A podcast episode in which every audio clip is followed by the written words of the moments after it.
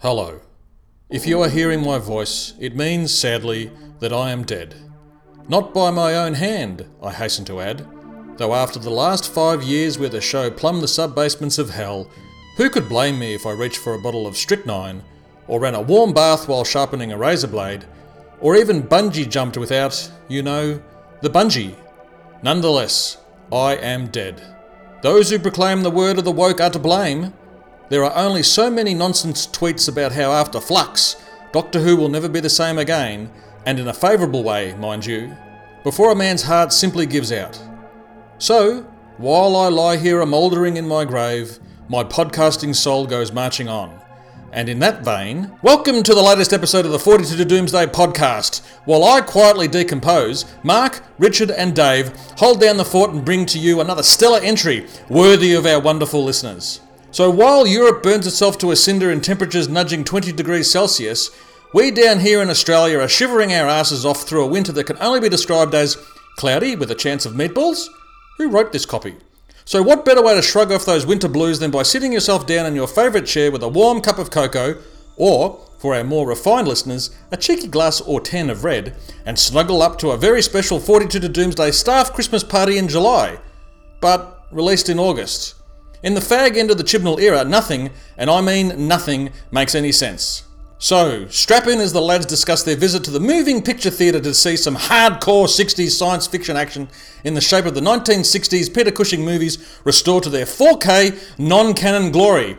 Check out the balls on those movie Daleks, hey? The three chaps who podcast then set sail on the high seas, reminiscing about their buccaneering days as they discuss ye old ah video pirate days of yore. The triumvirate of doom then shift their dread gazes to analyse several target books featuring the Doctors Moriarty, that's right, The Master, and none of that missy nonsense, before rounding the episode out with a special mid year Christmas stock take of our legendary Fan Wank of the Year awards. But remember, that which is not dead can eternal lie, and with strange eons, and the return of David Tennant to his seat at the right hand of RTD, even death may die.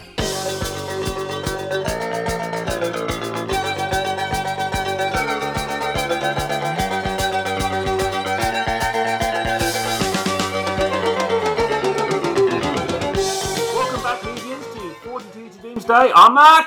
I'm Dave. I'm Richard. We're back on the couch, aren't we, fellas? How are you? I'm great, but I didn't think we needed all of that intro. I thought, given our first topic, you'd just say, Welcome to podcast. Welcome to Podcast Magic.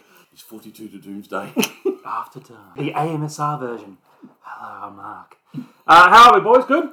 Yeah, I'm well. Excellent. yeah, Richard, good. Thank you for this back on. why are we gathered here today? Christmas in July. That's right. We, want, we want an extra 42 to Doomsday office Christmas party. and the only thing we were missing is actually the big KFC bucket and, uh, of course, snow. But uh, the other thing, of course, is we saw each other a week ago to go and do something Doctor Who ish. Mm-hmm. And, and at the pub afterwards, there was just all of this golden content, champagne Doctor Who podcasting. And we thought, what, we, we should be turning the mic on. we should, but Mike wasn't there, unfortunately, that day. But uh, actually, he was there. He, wa- he, was, there, but you, you had to get back to the He had to get back to the country. Hello, yes. Mike, if you're listening. Yes. Before we dive into the conversation, actually, uh, we had some feedback on our Drag to the Archives Part Uno uh, for 1982. Now, there was a mention of the um, Mary Rose. Yes, I've seen the Mary Rose. Well, Rob um, said something which was slightly incorrect, and Andy Taylor, who advises me I'm not in Duran Duran, I'm an archaeologist. I was actually about to make the Duran Duran joke. I would never do that, Richard. Come on. He says uh, basically, great listeners always, guys. Uh, hate to piss on your chips though. The Mary Rose didn't sink on her maiden voyage. She had been in service for 32 years. So uh, thank you, Andy, and I think also Jed Sweeney corrected us, and you, Dave, as well. I think you, you pinged us after that episode and said, uh,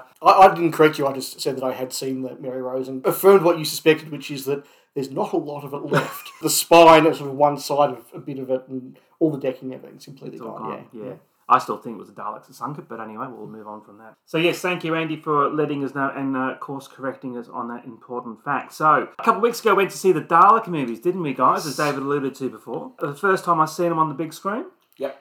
Yep. Likewise. No. The, uh, the the word went out from Richard here that said the Astor is playing the two Dalek movies on a Sunday Mm. afternoon. Who's in? And we all said we are. We yeah, did. they're on a few locations here in Melbourne. I think um, they were on at the Cinema Nova and they were on up at the Cameo in Belgrave, plus a couple of others. Yeah. So hopefully people got an opportunity to go out and see them. I, I think they are only on that particular Sunday, so if you missed them, bad luck. Given the attendance, I wouldn't be shocked. Yeah, actually, that did really surprise me how few people were there. I probably wasn't expecting a packed cinema, but I thought I would see a lot more familiar fandom faces than ultimately turned out for it. So where the hell were you? Yeah, and it's interesting, and I think it's a reflection maybe on where fandom is in the two respective countries.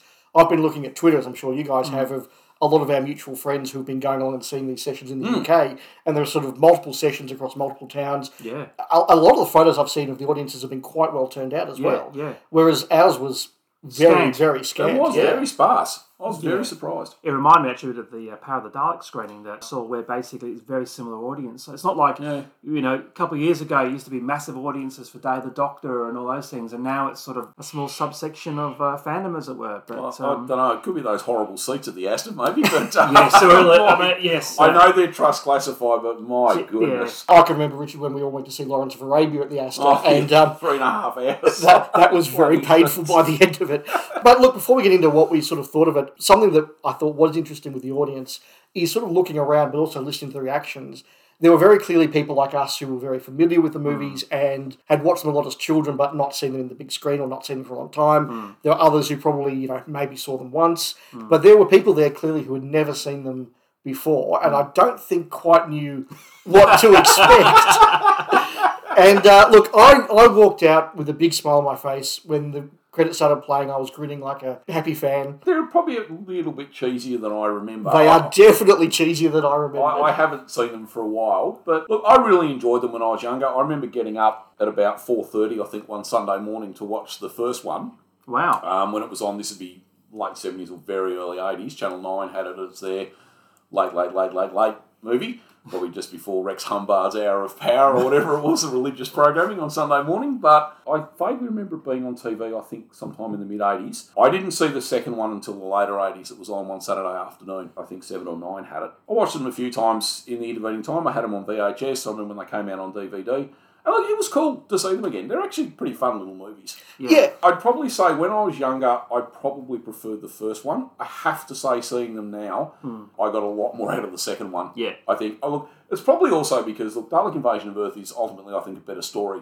Probably than the Dead Planet or the Daleks or whatever you want to call it. So, but it moves at a much faster pace as well. Yeah. My note was very similar. Like you, Richard, I watched them a lot as a kid. Uh, we had the Dalek Invasion of Earth 2150 AD on, on VHS dubbed off the, I think it was Channel 9 screening. And I must have been even watching it this time, I could sort of remember where the ad breaks came in. So it, it, it was very familiar. And um, the, the first movie was a regular borrow from the video library when I was a kid. Yeah. So I was very familiar with them. Like you, Richard, I walked in thinking the first one was the more enjoyable. And I think as a kid, that is a more colourful, exciting sort of adventure. And that Yep. that certainly was my memory of it. Probably makes better use of the colour palette, I think, maybe than the second one. I think so, and I think it works really well in that respect. Yep. But but you're right, as an adult, I think there is a bit more going on and more character and such as it is, and, and more adventure in the second one. So I walked out thinking that was the better movie. Hmm. Um, they were both really fun, really entertaining. Like you say, they are aimed at a lower age group than I remembered. Yes. And they are cheesier than I remembered.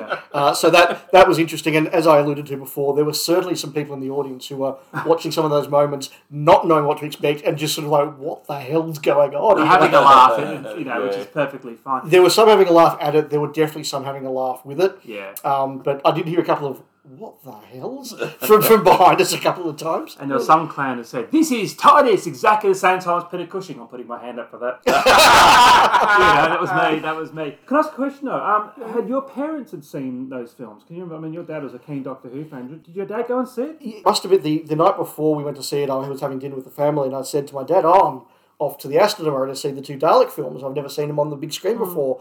And he sort of looked at me and said, "Oh, I've seen them on the big screen back when they first came out." Oh, yeah. So yeah, he would he would have been sort of Yeah. twelve or thirteen, and Yeah. went, went and saw him at the cinema. So yes. okay. Oh, your, your mum was a keen Whovian, wasn't My she? mum was a Richard? fan. Look, Did she'd she- have probably seen them when we were watching them. I probably chucked them on on VHS at times. Yeah. I would be lying if I said she would have made a dedicated trip to go and see them or anything, because I think Mum probably really lost interest in Who probably around the end of Hartnell. I think. She jumped that early, didn't she? Yeah, well, I think. Well, see, Well, once once they changed the Doctor, the rest was not canon. well, see, the thing is, though, see, Mum watching in, in, this- in, just, in just Lloyd destroying the canon, the continuity, yeah. Well, I think it was probably more a case. Mum was a teenager when they first came on, when Who first started here back in Yeah. the, in '65. So, you know, by the time I think, because there was a bit of a gap, I think around somewhere around the gunfighters, Okay. somewhere around there, and I think you know that probably coincided with you know finishing uni and getting a job and whatever. So. Didn't have a video recorder taping him by no, chance, she? funnily enough, no, Okay, okay. sadly. But Yeah. uh, she'd have certainly seen them. But um,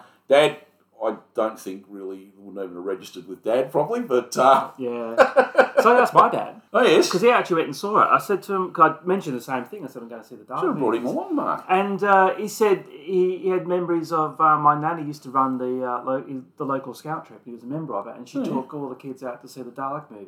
Wow. Yeah, the first one Right. in colour, amazingly enough, in North Wales in the mid '60s. So uh, yeah, he's got very fond memories of it. You know, Amazing, just amazed they had power. it was it was Well, actually Wales was by backward enough, Yeah. even the movie was still in black and white. It was, yeah. I think I mentioned in one of the Drag from the Archives episodes that um, available from all good record shops, by the way. I made my dad buy it, uh, the first Dalek movie, for twenty five dollars right. in Canberra because uh, we're up there on holiday and I was supposed to go to the Doctor Who Club of Victoria Christmas party '85 because it was showing all seven episodes, and of course we were stuck in Canberra and I guilted the hell out of him. And I saw the Zix rental You copy. didn't go to one of those other sort of video emporiums up there, did you? No, no, no, not at all. Uh, so basically, you know, I got I got the video, and to me, it was the fir- it was the first time I'd seen the Daleks. You know, I'd never seen the, the TV serial. So basically, to me, it's almost like the special edition of the TV version, hmm. where it's got color. Daleks are really impressive, as you said. The sets are It moves a lot faster. It, moves a lot faster. You know, it's basically those two movies are really essentially the greatest hits hmm. of those serials. When I first came to fandom and sort of reading some articles and things like that, these things were reviled because of the, the non-canon nature of it, really. You know, and and he'd call their main protagonist Doctor Who? Obviously, these people hadn't seen the War Machines yet. you know, but these things are even Jon Pertwee was bagging the crap out of them, saying they're bloody awful and, and things like that. No one really knew where these things fitted in in Doctor Who back, in, No. back in the day when the show was basically just a TV series. Yeah. So what was the change? Do you reckon it was probably the when they revisited Dalek Mania, probably in the mid nineties? I think it's when probably the DVDs came out, Yeah. and maybe because it, it's.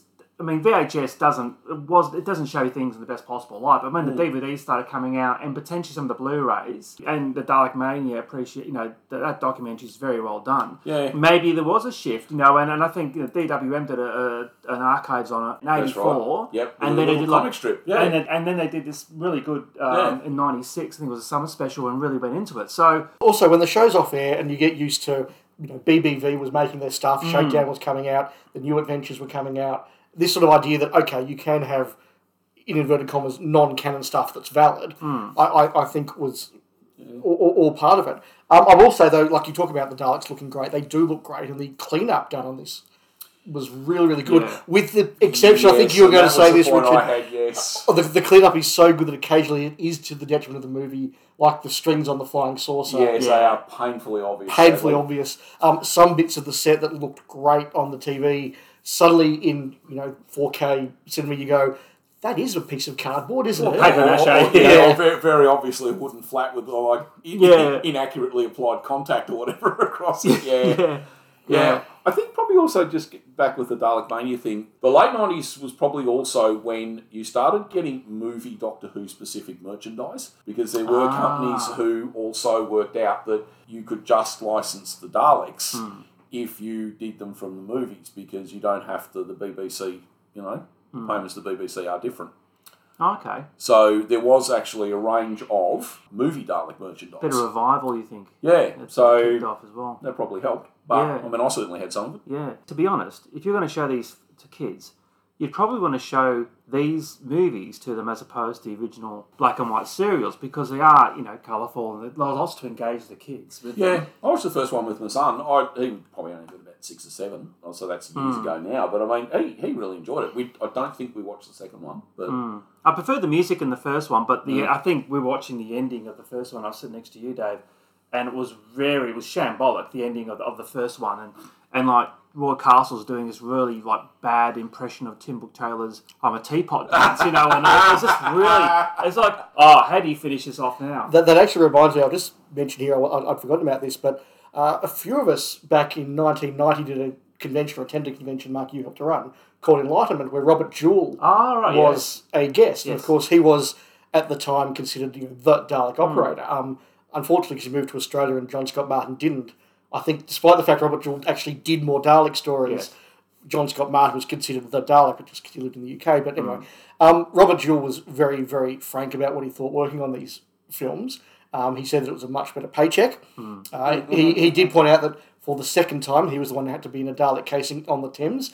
And uh, so he's, he was the one that was in his bathers being pulled out of the Thames in that Dalek casing. But he had some very um, honest words to say about both Roy Castles and Bernard Cribbins in terms of what he thought of them as individuals, and it wasn't flattering. Not that they weren't pleasant people, he just said that they were um, slightly crazy and manic and um, weren't taking it as seriously as he would have liked and some of the ac- other actors would have liked. And I guess if you're stuck inside a Dalek costume, you kind of want everything to happen quickly and get out of there and under the student lights, if you've got someone kind of taking the piss all the time, it probably didn't go down that well. But but on the point you raised about you know the difference between the, the show and the movie, look, I agree. This is more colourful. It's big, bigger budget. It flows much quicker. But I also really noticed how many of the really good scenes and moments from the serials aren't actually in there. Hmm. So you look at something like the Daleks, and you've got that really good conversation between the TARDIS crew about can we ask the Thals to risk their lives to help us? Is, is that a morally valid thing to, to do? And then the whole discussion about you know, can pacifism become a way of life? Is there, are there things worth fighting for? Does appeasement work? Hmm. And all the stuff that's going on in the context of you know a generation that remembered the war. Hmm. And then that's about two lines of uh, cheesy dialogue in, in, this. Yeah. Um, and, and even stuff like just building up how terrifying Skaro is, Susan's escape from the city into the TARDIS and all the rest of that. It takes the time on TV to build up and be really effective and really good, interesting, thought provoking dialogue. So as an adult, I do think the other, the, the- as an adult, I do think the TV versions hold up far better, and, and, and the stuff cut mm. is stuff that we've lost. It's not just padding. Yeah. But but absolutely, I mean the, the pacing is really really good. To to the point, I think the uh, the the Dalek countdown is about six minutes to go as the Thal group is still trying to break into the city. So and uh, we did It's not notice that 24, is it? It's not in real time. no, and um, there were some definite um, laughing moments. I think some of the Dalek dialogue just going on and on got a few giggles, or, or or the very earnest Dalek countdowns definitely got a few giggles. The moment when they revealed the Daleks were going to fly the Earth around like a spaceship, clearly some people who were not familiar with the story just could not believe that that was a plot point. Um, the other point I just wanted to make, if I can continue, Absolutely. is during lockdown, I made a bit of a thing because, of course, our lockdown in Melbourne lasted for about two years. Oh, come on. It's about 14 years. and that's that's not an exaggeration. No. Um, I, I made a point of sort of going back and watching a lot of older films that I really should have seen but hadn't seen before. You Yeah. know, Bridge over the River Kwai, Oh, yes. Great Escape, stuff like that. Yeah. But I also watched a bit of stuff that was contemporaneous Mm. to this. So stuff like the Pink Panther, Yeah. Doctor No. Yeah. And when you watch those and then watch Doctor Who and the Daleks, Mm. you can see that actually the movie is very, very uh, representative of where f- British film was at the time. Yeah. Like the music in it that seems very odd now Yeah. is very Pink Panther. It's very Doctor No. The way it's filmed, the way the color palettes are used, Yeah. the, the pacing. It, it it really is, particularly that first one, really is a product of British cinema in that moment. So I think hmm. it needs to be appreciated in that context as well. Now, a quick question though. They've got Ian and Barbara in there, obviously. Massively different in terms of portrayals from the TV counterparts. Would they have been better to have created new original characters instead of just having, you know, Ian and Barbara sort of transposed on the big screen and, and counterpointing William Russell's brilliant portrayal as opposed to Roy Castle's very different Comedy portrayal? relief. Or we're being a bit too precious about it. Well, it's interesting, given that they do create their own character of Louise Yes. in the second one, and she has about four lines, if that, Yes. across the entire movie. um, look, it's it's clear that the star of the movie is the Daleks. And not Peter Cushing, yeah, Yeah. for sure. Yeah, and, and Pe- Peter Yeah. Cushing sort of, you know, the, the, the, the second tier, and then everybody else is sort of the third tier. Whereas in the TV series, you know, R- William Russell was kind of meant to be the star. Well, he really is the star of the early episodes. Most E- e- definitely is. e- ex- exactly. So I think that to make the Daleks the star, Yeah. you've kind of got to diminish the companions. And if you're cutting stuff out, so you know, Barbara having very earnest conversations is really interesting and really good character moments, but it's just not appropriate when you just like let's get to a the next 79 minute film. 79 minute film and it's like right let's get back to the daleks let's get back to the daleks i think that it's kind of irrelevant because they are a third tier contributor to the film The second film, like you, I watched it on telly, and I was trying to pinpoint when I saw it. I reckon it was around the time the ABC were doing those Saturday afternoon repeats, about 87. I, I, i, I was going to say 86 or 87 It could have Yeah. been two times where I watched it. So it was either the 9th of February 85 or the 11th of January 86 is when, uh, actually, I think it's actually, actually the 85 one was actually in regional, uh, in Wollongong. So maybe Rob saw that then. But I think when I saw it was on the 11th of January 86 on Channel 7. Well, me and my mate went and bought some tapes. Tape it. That was the first Yeah. time I'd, I'd seen the, the second film. my, my memory is that it was a very hot day and a very hot afternoon Yeah, so it must have been January. Sorry, Yeah, that- it that- that- have does January. fit. Yeah, yeah, Yeah, yeah. that does fit I'm pretty sure that's the one I saw. It Okay. was, I'm sure it was an afternoon. I think you're right, Dave, because I remember Yeah. it was quite hot. Mm. Yeah. Yeah. So I reckon it's probably the same one. Yeah, okay, good. Bit of research then might have actually panned out. So uh, there you go. But back to the music, Dave. I think the music on the second one, I felt that was really out of kilter to the film compared to the music from the first one. the music was good and it's very britain 1964ish Hmm. does it always fit with the style of the movie no, like, like I mean, there's some stuff where they're doing the Roboman march, Yeah. and Roboman are marching, and it's like, okay, that fits really well. Then there's other stuff with like, oh, we need some music here. Play the Roboman march again. Well, we can only pay for a few pieces of music. It, it, it does feel a little bit like we had seven minutes of music, Yeah. and we've got to make it all fit. And so Yep. sometimes there's some quite jaunty stuff over the top of some quite, you know, it's a bit, dark yeah, it's a bit, like, it's a bit- it's a bit of music gold sort of almost really. But with the first film, you know, there's some definite pieces that are quite, you know, Hmm. stick in your mind, like the opening theme, you know, and then the um, the Dalek music, you know, da, da, da. They, they stick in my mind. Where the second one, it was apart from the intro theme, which is basically like a really bad sort of James Bond. Well, that's the thing. The, it, the first movie, the music does hmm. feel like somebody trying to do a riff on Doctor Who. Yeah. Hmm. A- a- and those themes are very much in there, and the Dalek themes you say. The second one is unrecognisable from Doctor Who. Yes. It, it's, it's fine, Yeah. but it is very much its own thing. Hmm. What do we think of Peter Cushing as Doctor Who? Certainly better than John Hurt. Well, yes. it was taking that Hartnell's grandfather, but without the crotchetedness. But then it sort of turned up to eleven in terms of eagerness and Yeah, it was. I mean, look, as you said a minute ago, Dave. Look, he clearly is. He's not the star of it. The Daleks really seeing the Daleks in colour is is the real. You know, and lots of you know, not two or three plus some cardboard cutouts. Seeing lots of Daleks. and black Daleks and red Yes, Daleks. that's, Yeah, that's right. yeah. That's that's really the main aim. So look, I thought look he was quite good as a generic doctor type character. I, I actually think he gets a little bit of a harder edge in the second one. yes, And, and, and that's quite good. Uh, the way that he deals with um, Philip Madoc oh Yes, yes, is really actually, good. And, that's- and, and, yeah. and how young does Philip Madoc look in oh my god, yes. I know the Welsh accent coming through. With. Yes. oh, Yes. marvelous. Very, very much so. Uh, but, but the other moment I like, and it's one that got a genuine, proper laugh for the right reasons out of the audience, is the bit where he and David are tracking along and he says, Now, if my calculation's correct, it's about three miles. Then the Roboman comes along and he shoots them, and David shoots him, he falls in the river, and then he just sort of dusts the, puts the dust on the map. As I was saying, about three miles. Yeah, it's still more convincing than Jodie Whittaker, I reckon. But Cushing, though, he was actually quite happy to do that role because he'd been mm. in the Hammer for so long and sort of got typecast. So to do that role, he's trying to do something different, you know. And to, and I thought the performance, as you said, was was It was perfectly fine fine. for, It what, was- for was- what he had to do in the movie. And look, it's not a character piece, so no, No, I thought he was fine. I thought it was great. you know, and then Cribbins again has to do a comedy moment, you know, with the pills and the Robo Men. Yeah. That, that was that was really like oh, it was, like a Roy Castle bloody ending again. Again, he's there ostensibly for the Yeah. wider moments, you know. Yeah. And, you know, so you got a knife being thrown into a Roboman and whatever. So With Ray Brooks, the boy Yeah. the neck. that's right. So you know, I- probably, yeah. and then they have, they have to do that in such a way to get past the certification. So Or stuff like the guy in the credits teaser who falls over when the TARDIS dematerializes and Does the- looks straight at the Yeah, audience, does does the the wah, wah, wah. Which, which, yeah, got a real laugh. Uh, again, for the wrong reason. for the wrong reasons, probably. But look, look, as you, as you said, Richard, that's the stuff that I'd forgotten. Uh, it was very fun to see that stuff, but look, I just enjoyed them from a piece of nostalgia more than Mm, yeah. anything. They, they were just fun. It was a fun afternoon. It was a fun afternoon. It It was, was. good to catch up with, with some mates and just watch it and just genuine popcorn moment, wasn't it? Really, Yeah, it sort of sitting It was a there. lot of fun. I thought the direction was fine. And Jed Sweeney, um, one of our listeners, actually had a, a reminiscence here of the Dalek movies. He goes, uh, "I went to a cinema in Bristol one Saturday night." Where they had a special screening of both uh, Dalek films, and they had JNT as a panelist who totally ignored the non-smoking signs all around the cinema and lit up several times in the evening. It was around early 1985, and I asked him if there's any news of USA development with the program, to which he said, I had no idea.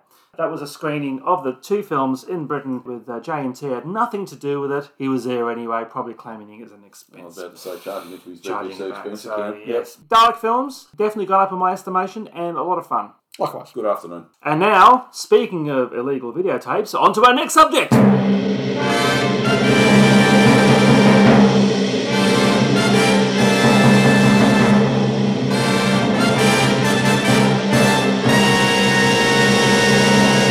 Now, following on from our nostalgia fest regarding the Dalek movies, Dave, you had a really interesting topic that you proposed a few weeks ago. We thought we are going to give it a bit of a run here. We have reflected a few times over conversations that the Cheques, Lies and Videotape doco on the Revenge of the Cybermen DVD is one of my favourite ones because it mm. talks about all the old days of how we got to see shows and has the whole thing about people getting tapes out from Australia. And we sort of was talking about it and said, well, let's have the conversation about the other side of that conversation. Yes. About what it was like growing up in Australia and how we got to see old Doctor Who hmm. and particularly new Doctor Who, hmm. which was quite a bit of an adventure at times. And Mark, you can probably kick us off because you were sort of you know a veteran of this by the time Bridget and I even got into well, fandom. that's right. In, in fact, probably a number of the stuff that we saw at our first meetings when we joined the club was courtesy of you and your pen friend. Mark Smith Enterprises. Why do I feel so guilty talking about this?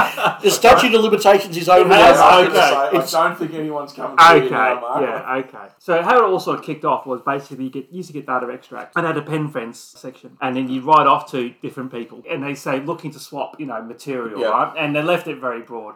And I said, look, mate, you know, obviously ABC showing a truckload of stuff. How about we do the swapsies? So I had a number of pen friends, but the one that was obviously, I suppose, the most, the most prolific one, but we were the Lennon McCartney, really, of uh, of the video trading days was uh, my mate Pirate Pete. But essentially, it was it was that. It was, hi, what have you got? I've got this. Okay, you have this three hour tape. So I'll put on, say, for example, I'll swap you season 25. Monster of Peladon. Monster, and I'll send you back season 11 or Arc of Yeah. Infinity or something like that. But there were some situations where I used to go to Doctor Who club meetings, and of course, they were showing copies of tapes. And these were BBC um, run off from the archive copies. They were completely. I remember when The Wheel in Space was found in early 84. Going to a Doctor Who Club of Victoria meeting and they're showing that episode. And I think it was even before it being returned to the archives. I think because the video of it got out. They were about like 10th generation by the time they filmed Oh, that's why I'm wearing like Coke bottles for glasses now because you know. But I used to go to club meetings and watch these. The quality was either tenth generation or just completely appalling. I, you rem- know? I remember seeing a copy of the 10th Oh, that was At shocking. the Dino, so it literally was blob in a snowstorm. It was terrible. Yeah, I, I remember that exact same copy, and you couldn't tell any difference between the snowstorm scenes and inside the base. They were terrible. No, and then I remember I got a copy, a better copy, a much, much, much better copy from someone who shall remain nameless. And people, I was getting inundated with people want, oh, make me a copy of it, make me a copy. Oh, it's really, really good. I want that tape you showed at the meeting. Yeah, I did sort of make a few copies for people in exchange for um, other material, but And I remember at the time, you know, obviously sending tapes back. There was a situation where I remember I had a copy of Evil of the Daleks Part 2. I dubbed it off, obviously, sent it back to Pirate Pete, who then had another pen friend in Australia who actually was a friend of ours mutually. We just didn't know we were both in the same contact. So essentially,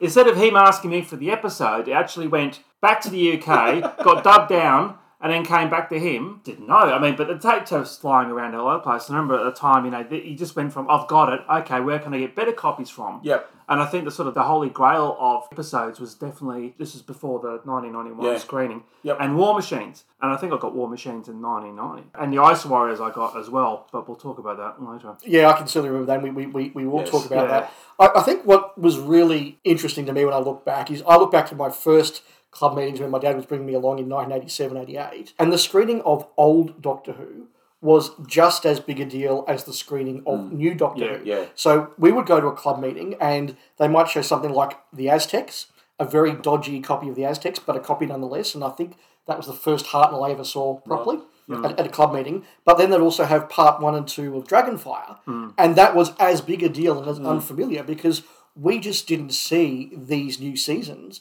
on the ABC for two, two and a half years. Yeah. Until they'd been done, so getting a copy of that hmm. was really interesting. I, I want to talk a bit later as well, just about how that changed our reaction to some things. But but yeah, like in, in, for the UK, okay, they were getting all the new stuff as it was screened. Obviously, it was shown in the UK; they got to see it, and they were getting from us old stuff. Yeah. Whereas we were seeing, you know, the Pertwee Years on high rotation, mm-hmm. the first half of Tom high rotation, Yes. even some later Troutons, as we know, got repeated in the eighties. Yeah. But new stuff, McCoy stuff, was almost impossible to see. We'd Co- slipped to, I think we'd slipped to 18 months behind the UK, Yeah. I think, by that point. uh, yeah, and even longer for ch- Yeah. season twenty six, I reckon. Season 21 actually was actually fairly close, except Yeah. they had that stupid gap when they were had transport issues. But but also just to add as well, the Colin era, Hmm. to my memory, wasn't repeated for a very long time. No, it wasn't. In fact, I don't think it was repeated until they did that famous '93 set of 4:30 in the morning report. Yeah, No, fourth- probably not, actually. I- I- But because cops are, because copies of Trial Mm. were probably as rare and hard to get a hold of as copies of the Daleks or the Invasion. well, it's Yeah. funny, I remember we screen trial, at a, and this would have been 93. Early '93, before the video Uh, tin no, it came was, out. uh, it was actually no, it was actually late '93 when the video tin came out. Okay. Um, but we had a packed room Yeah. watching it because there's people who either just never seen it, had come obviously on board a little later, or had only seen it once and were desperate to see it again. in about 87, Yeah. 88. Yeah, Yeah, yeah. Yeah. That's the thing, and you know, okay, yeah, it's trial, but But Um, it, it, it was yeah. as rare as anything else. It it was. I mean, there was that whole thing, and you'd remember when we were running the club in the 90s, you know, we'd say, oh, we're going to show a couple of Hartnells at the next meeting, and suddenly your attendance had, had just doubled. Um, Yeah. Because there was still all these stories that people had, you know, only ever seen once on a 10th generation copy 10 years ago, hadn't weren't out on VHS yet, um, and, and were desperate to see. And, and that also informed the way that I think our meetings were run back in Mm. those days because sort of there'll be the monthly or bi-monthly just social meeting where there might be a tape put on, but there'll also be, you know, hanging out, swapping magazines, chatting, all that sort of thing. Yeah. But then you guys would run dedicated video days Yeah. where you just hire one or two rooms at Melbourne University, for example. Yeah. And I can remember going along and seeing stuff like the Daleks, the Invasion, Hmm. um, some Taran experiment was one, but just all of these older stuff. The Ark, I, I remember watching in somebody's lounge room. Um, but but going to these video days, and you did some cyber theme days where Yeah. that was the first time I saw Tenth Planet, Moonbase, Yeah, that's right. Um, going to that. Yeah. Wheel in Space, stuff like that. And yeah, Well, another one actually, just to jump on, I remember, and it was one of the very first because I, I must admit I was a, probably a lurker around fandom initially. I didn't really probably really come into fandom properly until probably the early nineties. But I'd sort of lurked around the edges of fandom for probably four or five years prior to that. And I remember there was a meeting, and it was actually in the centre of Melbourne above the old mind game shop, and they showed Deadly Assassin yep, um, which at that point I think had, hadn't been on in Australia at that point. The ABC, bless them, um, showed it on a Saturday afternoon about or three or four months later. But at that point, um, Deadly Assassin hadn't been on, and I remember the room when that that was absolutely that was standing room only. Um, it was like a real sweat box because they showed all four episodes back to back, and we were sort of all, everyone was crammed in there like sardines watching this crappy little TV. I wonder where they got that copy from. Because I it was, don't know. it was only, I mean, it might have been taped off, you know, dubbed off the UK transmission. Well, obviously, it must have come that. from a UK. There must Yeah. have been a UK or, or a screening somewhere, um, Yeah. you know, unless it was off American PBS or something. But Yeah. but but I, Um, th- I think that was the same night they showed Time and the Rani Part One because it was certainly What a one of those. contrast. It was certainly one of those two mind game Yeah, meetings. Uh, but, but but again, that sort of shows that stuff like the Dalek invasion of Earth, the Deadly Assassin, Yep. but Time and the Rani was all considered like rare, valuable yeah, it stuff was. that you hadn't yeah. seen. Yeah, I think that was their thing. Yeah, I think there was a note down the bottom saying something like, "If we're still going strong at six o'clock, uh, uh, there's a special surprise or something." Um, and yeah, I think it was the first couple of McCoy episodes. I think, Yeah. which, which sort of cleared the room. But uh, Because I remember the first sort of tapes I was getting was Trial of a Time Lord. I got those, and they had Yeah. Dalek Invasion of Earth, and then obviously that, that- those stories as well. If I look back on it now, and so not my behaviour, but I sort of like feel a bit guilty because you know obviously some people are really desperate to see this stuff. And I had a lot of this stuff, and I just and people go, "Oh, can I borrow?" You know, and I don't do copies for selected people. I wouldn't do, I wouldn't advertise it. You know, Yeah, you'd be running stuff off. Like I said with that copy of 10th Planet I had, and I got a few others at the same Yeah. time. Um, I was actually speaking to a chap at the time. He had obtained copies of all the extant episodes from the BBC for research purposes. And this individual, who I, um, hi Ross, if you're listening, had managed, was in contact with him and had, had managed to get copies of all, no, all these beautiful black and white stories pristine copies. Well, I and I sort of thought this is an amazing deal because all he wants is Pertwees. Yeah, yeah, yeah. And I had these, and I made the mistake, of course, of showing them at the meeting and whatever. And of course, then it was for the next months. It was just Can you make me a copy of whatever? Can you do me a copy of this? I'd really like a copy of whatever it was. I got to the point I was just like, look, just leave me alone. Look, I haven't got time to be running video machines. And that's one of my abiding memories of somebody sort of on the other side of that equation. Is my dad and I would, you know, part of the challenge of fandom in those days was find some kind soul Yeah, who would run you would, off, yeah. who would run you off copies. And Yeah. uh, look, look, shout out to our now departed uh, Daniel, who Yeah. would be very happy to run tapes off. But but again, you think about today's you know streaming instant gratification. It was okay. Here are three hour VHS tapes. Um, can you please do me the Sensorites, the Ice Warriors, and whatever? And then you'd wait four to six weeks until you saw him again At the next meeting. at the next meeting, and then you, you, you, you know you'd get your tapes. And I must admit, we weren't charging. No. I, I never heard of anybody in Australia you- charging. I'm Oh, like, you, you weren't. no, I, no, neither was I. Was no, I. I don't. Although having said that, I did actually swap. I remember when the trading cards were out, I found a bloke had a couple of the autograph ones, and I did actually swap him a Oh, yeah. of material for a couple yeah, of but I mean, like, like the UK, we But- have made documentary people like you know giving fifteen pounds an episode or something silly like that. Yeah. I mean, I'd never heard of that happening over here. It was just basically some Yeah. yeah. time they'll run it off potentially. So I want to ask you two questions. So when you run on the club in the nineties, UK TV started showing old Doctor Who, right? Did that sort of knock on some of the, the attendance as well in it- it- terms of that sort of the uniqueness of the old material? It- fandom went through a lot of changes in the nineties anyway. You know, the, we sort of the show got cancelled, and then there was the you know hope around the telly movie and whatever, and then that sort of slowly dissipated.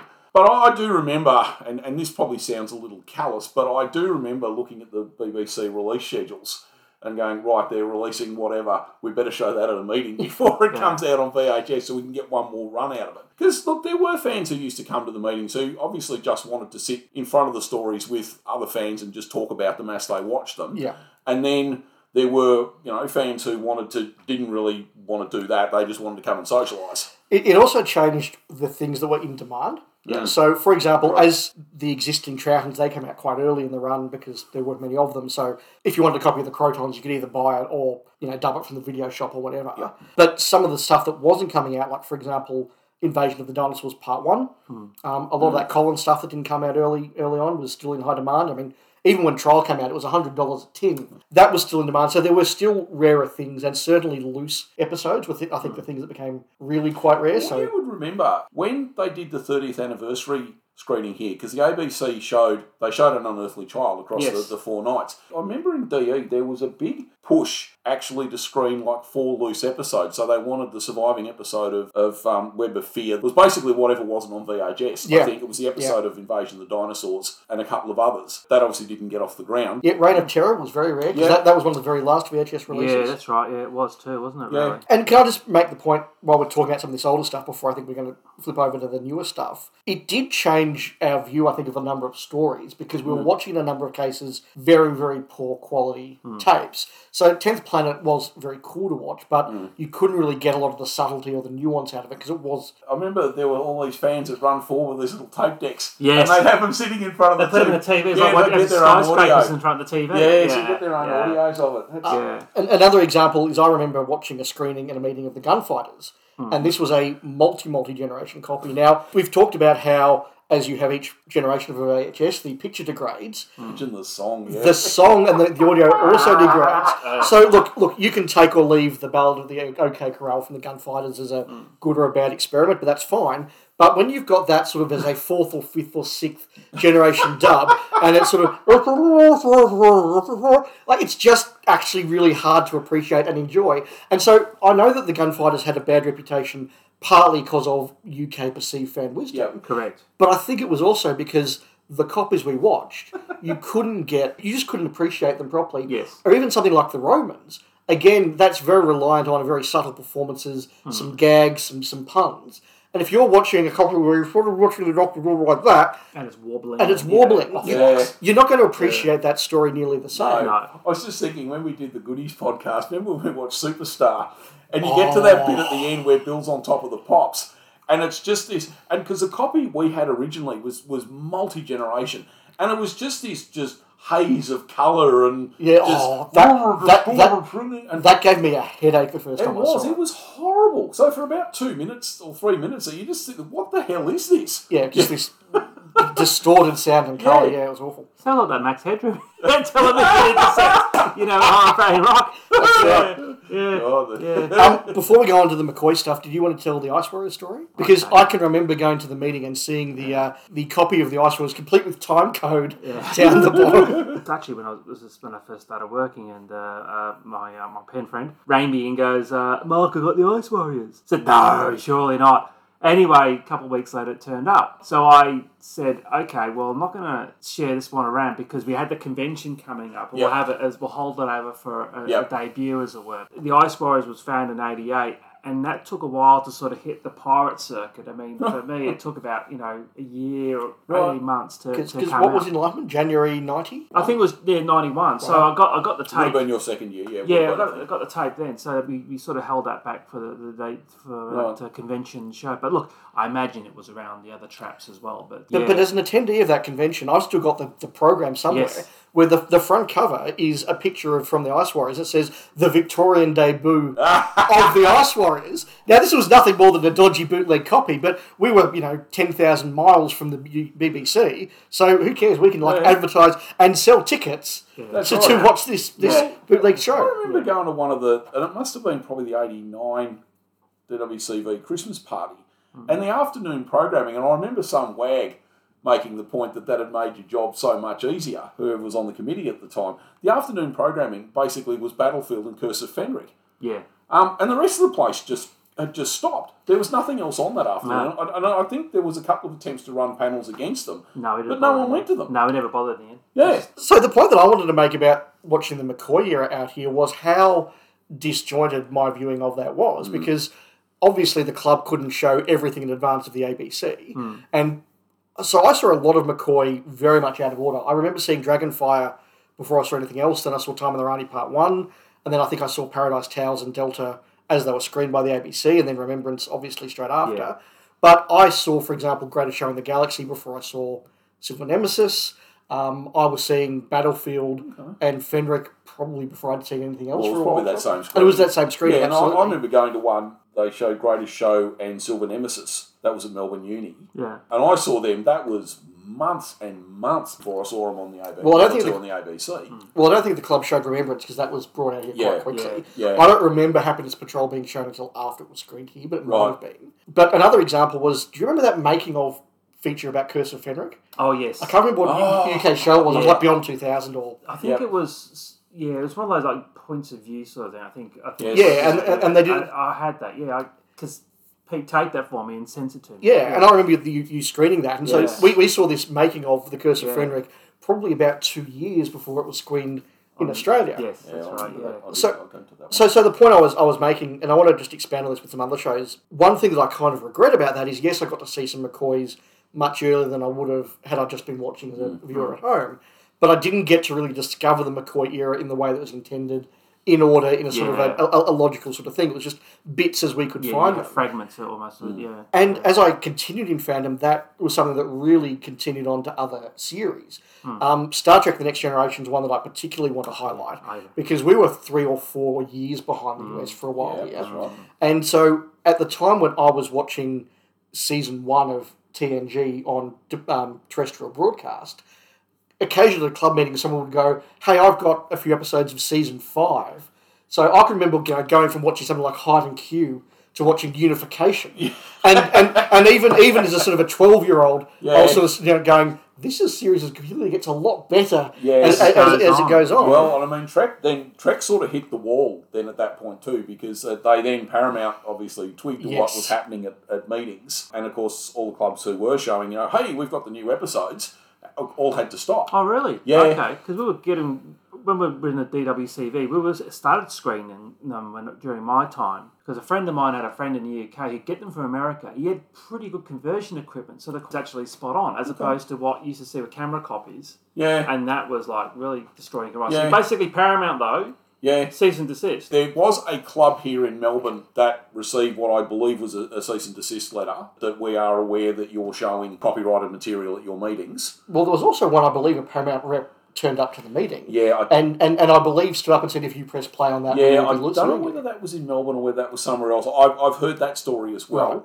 Right. Um, I mean, look, it was part of a bigger thing by Paramount. Might, and, and look, someone who's in track fan will probably be able to fill in some of the blanks. But I think there was a period where Paramount was sort of looking at that fandom was sort of an untapped revenue stream, you know, and we'd have licensed fan clubs and this sort of thing, and they were starting to go down that path and starting to engage a little more with fan clubs. Look, uh, obviously, look, it, it didn't come to anything much, but it certainly did put the wind up. But of course, Star Trek was at that stage a multi-billion-dollar franchise. Yes. Not not unlike Doctor Who, which was now off the air. Yes, But but again, my experience of watching Star Trek: The Next Generation was very very disjointed because I'd sort of Mm. see what was on terrestrial broadcast several years behind the US. Yeah. Every so often, someone would have a tape of, Yeah, of, of a season of four or five episodes. Yeah. Now we talk about multi generation copies.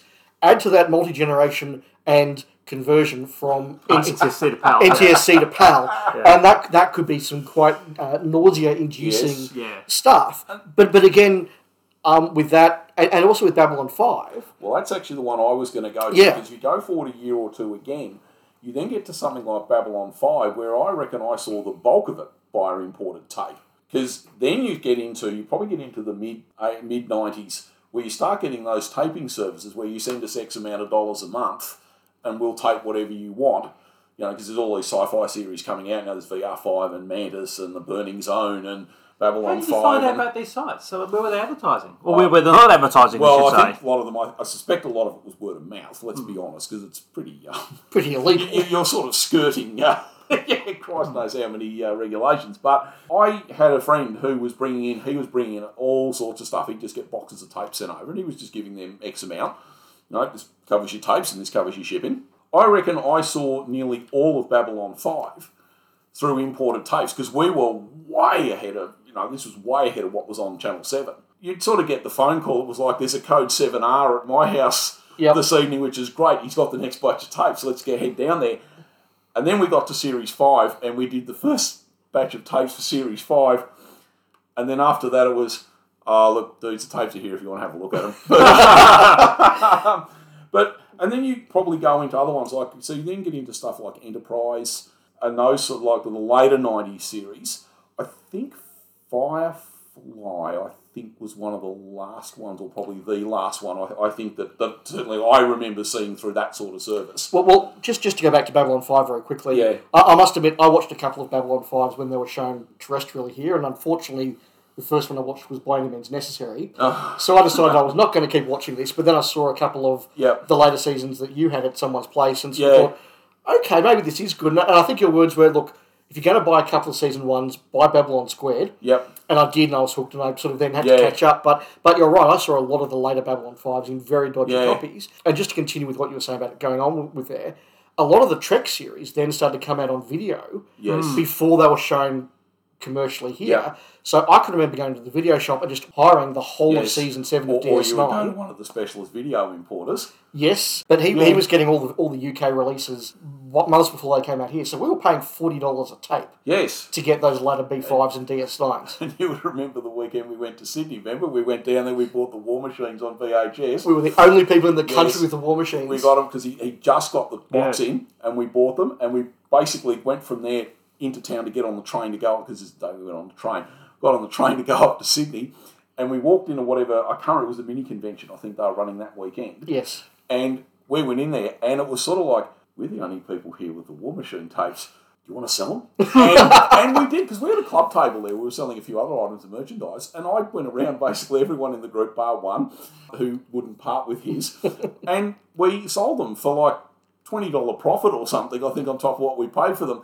And the great thing with that was they were all the first, and I'm sorry to anyone who bought Oh, them, they were all the first releases that were no good. Yeah, that's right. The um, yeah, at the end, that's right. Yeah. Yeah. We all have the memories of lining up in the dark Yes. in the middle of winter and Telly movie. getting the telly yes. movie li- literally being pulled out of the shipping crate and Yep. handed over to ravenous fans. Exactly. Yeah. Um, right. but, but I guess what, what we're saying here is that by the late 90s, although Australia was still a long way behind, there were now different ways and more professional Yep. ways of getting your tapes. And I think a lot of us also had a lot more disposable income, or at least some disposable Yes. income. So we were willing to pay 40 bucks a tape, which is, like, when you think about it, that's 20 bucks an episode hmm. Yeah. for, for B5 and, and, and later Trek. Hmm. The final iteration, I think, before, before you sort of do any other odds and sods, was at some point then the internet started to become the thing. yes. And, and I can remember the first things that I ever downloaded off the internet were season three of Roswell and season six of Buffy Yep. from a site called Roswellian Hellmouth.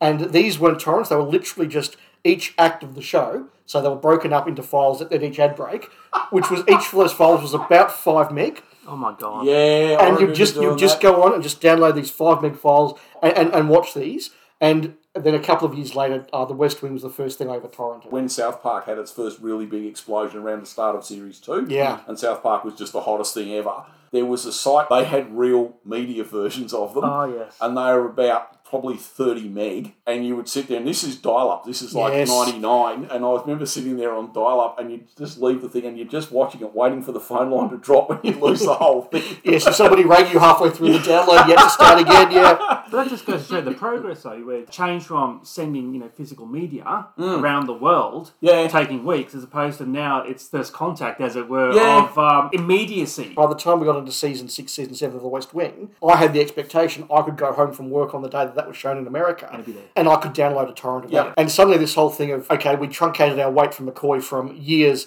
to weeks. Hmm. We were hmm. now truncating down to hours, and the whole thing had sort of changed. And VHS was wrapping up, the DVDs were coming out, Yeah. and sort of that whole phase of fandom, I guess, was basically at an end. was still going on. I mean, remember all the stuff around Game of Thrones when they were, watch the internet had slowed down pretty much when the Game of Thrones had dropped and everyone was torrenting it. Hmm. You had to get, like Foxtel here had their special Game of Thrones pack or whatever it was, hmm. where they guaranteed you could press play as soon as it had stopped showing in the US and you could stream it straight away. And, But, and, and look, the ABC realised here with Doctor Who around about the um, the Matt Smith era, hmm. they realised that if they got that straight out from the UK and just put it on their iPlayer at about four o'clock in the morning here, people would watch it. And and you know, people it, it proved that fans had no particular desire to get dodgy and illegal no, exactly it's just right. they want to see it. They just want to see it. So if you yeah. put it on the ABC's iPlayer, that becomes the most watched show mm. in Australia for 48 hours, and the torrenting goes way, way down. Mm. But the moment you say, no, we're not doing it, we're going to show it in two weeks' time, your torrenting goes straight back yeah, up. I remember when Rose leaked. Yes. leaked in inverted commas, but depending on which side of the fence you sit. I'd actually gone away for the weekend, and I remember some of you blokes had obviously found the torrent, got it, and had had a group screening. And of course, I got home to all these emails and messages. Richard, where are you? Richard, and I was thinking, oh bother, I missed it. And um, and I remember this would be probably one o'clock in the morning on a Monday morning. Found a couple of torrents, queued them up. And then I was sitting there and it's like, okay, it's got about an hour and a half to go. Yeah, I can sit here for about an hour or so while they download.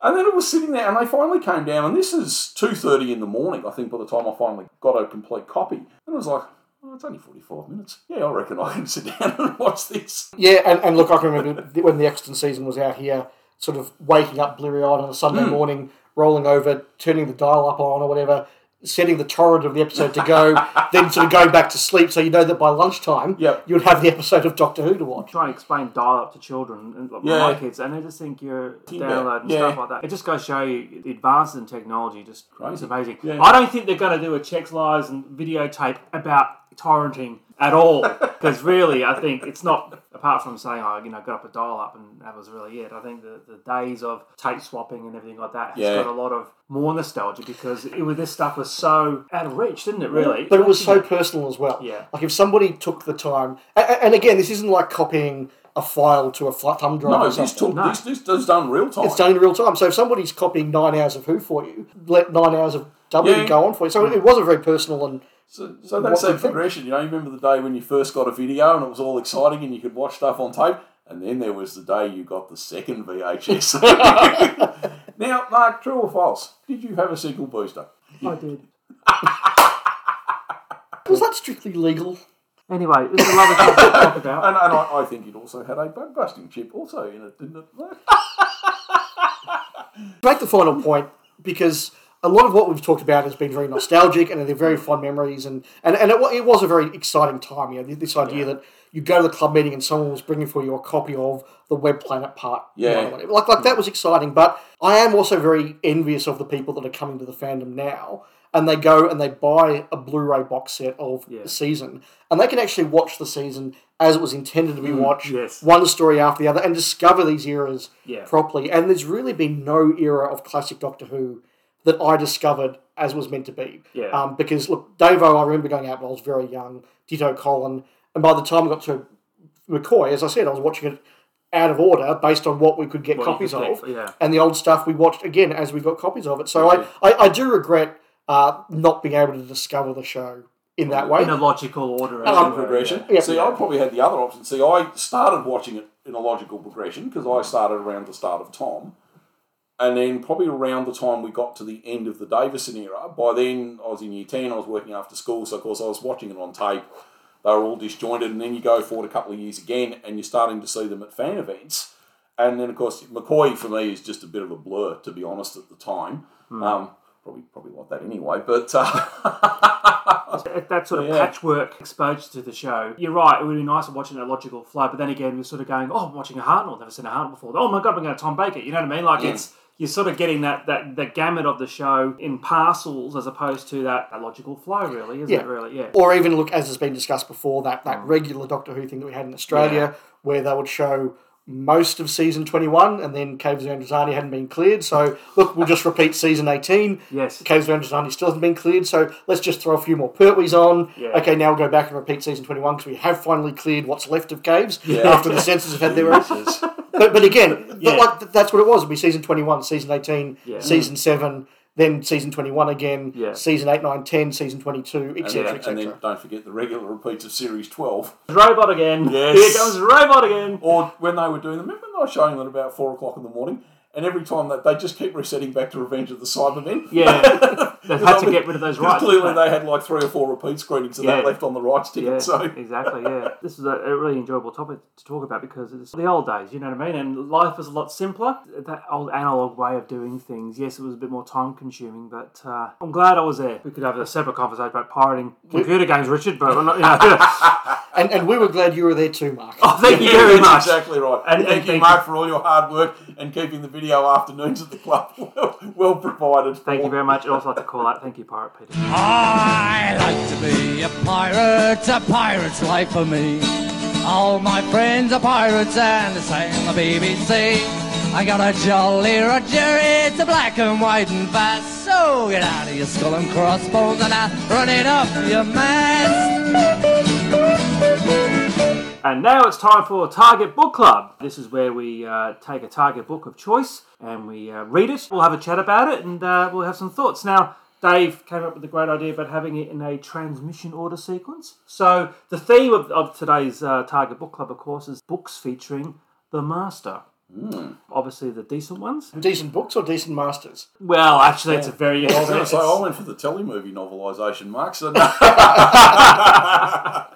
So, in uh, transmission order, I think Richard, you're up first. yes, I am. I didn't do that. I actually did a book called Doctor Who and the Doomsday Weapon, which is, of course, a novelisation of Colony in Space. Yes. Um, I might talk about the book for a minute or two and then perhaps talk about the story. Sure. The book is actually, um, if you discount the three 1960s novels, the Hartnell novels, um, this is actually only the third or fourth Target book released. So there was uh, Doctor Who and the Auton Invasion, Doctor Who and the Cave Monsters, Yeah. um, and then this and Day of the Daleks were the next two Okay, um, on the release order. This is very early in the run. Um, obviously, it's by Malcolm Hulke, um, so you do get all these nice little interludes and things in the story as well. Mm. The interesting thing with it is probably off the bat because it's so early in the run and none of the other season eight stories have been novelised. They actually take it upon themselves to write a new intro for Jo Grant. And it's not quite as bad as the one in the Daleks. because it runs in much the same way. Look, her uncle gets her a job at UNIT and whatever, but it pretty much glosses over the whole fact that the three previous stories never happened, or if they did, she wasn't a part of them. Right. And it ends with her because the brigadier just sort of shunts her into these really mundane tasks around the UNIT office. And eventually, one day, she sort of snaps and goes barging into the doctor's laboratory, like, you know, and who are you and why are you so important and, you know, whatever. Just as he's about to fit the new dematerialisation circuit he's made to the TARDIS. And then the Time Lord send them off on their mission. And it actually, then the next bit where they land, and she passes out during the flight, the doctor's actually standing over going, Oh, look, I'm sorry, I don't even remember your name. um, it then goes in, you know, and she has to build this relationship with the doctor while they're actually investigating the um, the, the, the story, which was an interesting way to get it going. But as I said, look, because it's by Malcolm Hulke, you do get all these little interludes and views into the backstories of the characters and whatever. So, you know, you find out that you know, Earth by this point is completely built up. The only ways they can entertain themselves they either go up on the roof and sort of sit stand in the sun for a few minutes.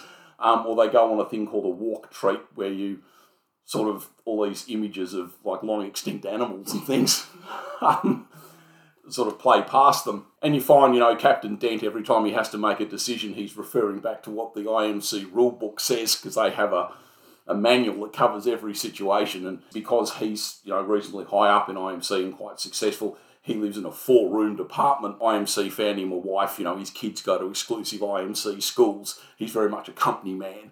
Right. Um, and then you, on the other hand, you have uh, you know some of the backstory for some of the colonists, you know, who live in these tiny, you know, oppressive little buildings. You know, they work in these terrible jobs. They never see the sun. They never see natural light, anything like that. And they this whole design, it's very 1970s. This whole desire to go back to a simpler existence. So of course they all band together and put all their life savings into buying some rickety old spaceship and take off to colonise a new planet.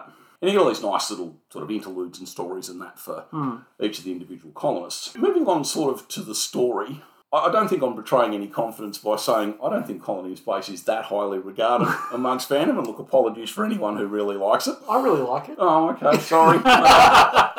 when you watch it on, on TV, it is a very drab story. Visually, it is, mm. yes. Yes. In the book, look, it follows most of the same beats. IMC are attacking people with the fake lizard and you're trying to drive the colonists out and whatever. It really feels very much like just rereading it here. I, I did watch Colony in Space a few years ago, but reading it here in the book, it does really feel like the Master is just kind of tacked on to get it to six episodes. Hmm. You've sort of got all the stuff happening with IMC and the colonists, and then suddenly the Master turns up and that's the excuse to, to basically give it the last two eps.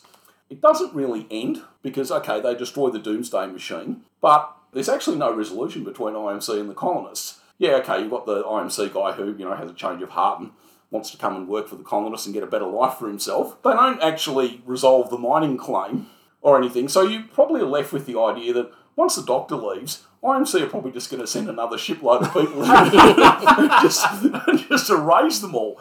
I mean, look, it does have other questions as well. There are a few plot holes. Like IMC want to come and land right next to where the colonists are. They've got this whole other planet that they could go and mine, other continents and whatever. And you know, look, the Master clearly wants to be with the Doctor because he could go to any other point in history and try and take the Doomsday weapon, but he chooses to do it there. So look, um, it was an entertaining read. Look, because it's Malcolm Hulke, look, it's a lot better than probably the bog standard Mm. Target books. Hmm. Get to some of those Terrence Dicks ones being churned out in the late 70s that are clearly being written to a page count. You know, I mean, he's writing one a month. So, yeah, look, it was an entertaining read. As I said, I don't think it's a great story, but I had fun reading it. Three Doomsday Machines out of five.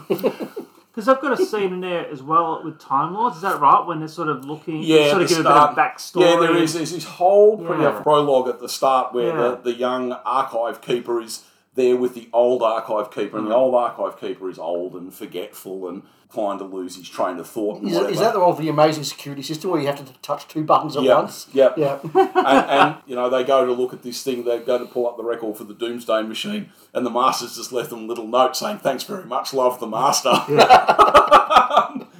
to pull in, and then they sort of think about, well, how can we stop this dastardly thing? I know that Doctor Fellow's probably can help us. But yeah, as I said, look, it was an entertaining little book to read, but yeah, I don't think it's a great story. Does Hulke have anything much to do with the Master as a character? Not really. Which is interesting because one of the big takeaways I had out of Colony in Space, apart from all the other reasons I liked it, which I won't go into hmm. right now, but it is for me a very important turning point in the relationship between the Doctor and the Master. Hmm. Because up until then, you kind of get this vibe that the Master sort of wants to impress the Doctor, Yep. and, and wouldn't mind if the Doctor actually said, "You know what? I kind of like hanging out with you. Let's Sorry, let's- let's go." Let's Yeah. let's join up." And and Doomsday Weapon is very much the one where the Master puts it on the line and says, "You and I could run the universe together. How Yep. about it?" Yep. And the Doctor genuinely stops and thinks, "Well, could I could I do good with this power? Hmm. No, it would be evil." Sorry, I'm turning you down. From then on, you get this feeling that the Master actually now wants to destroy the Doctor because the Doctor has turned him down. And in the It's de- kind of half-assed what he does from there, though. But well, well, yeah, look, look, look, it is because the master's got to turn up every week, and you Yes. can't you can't kill the main character.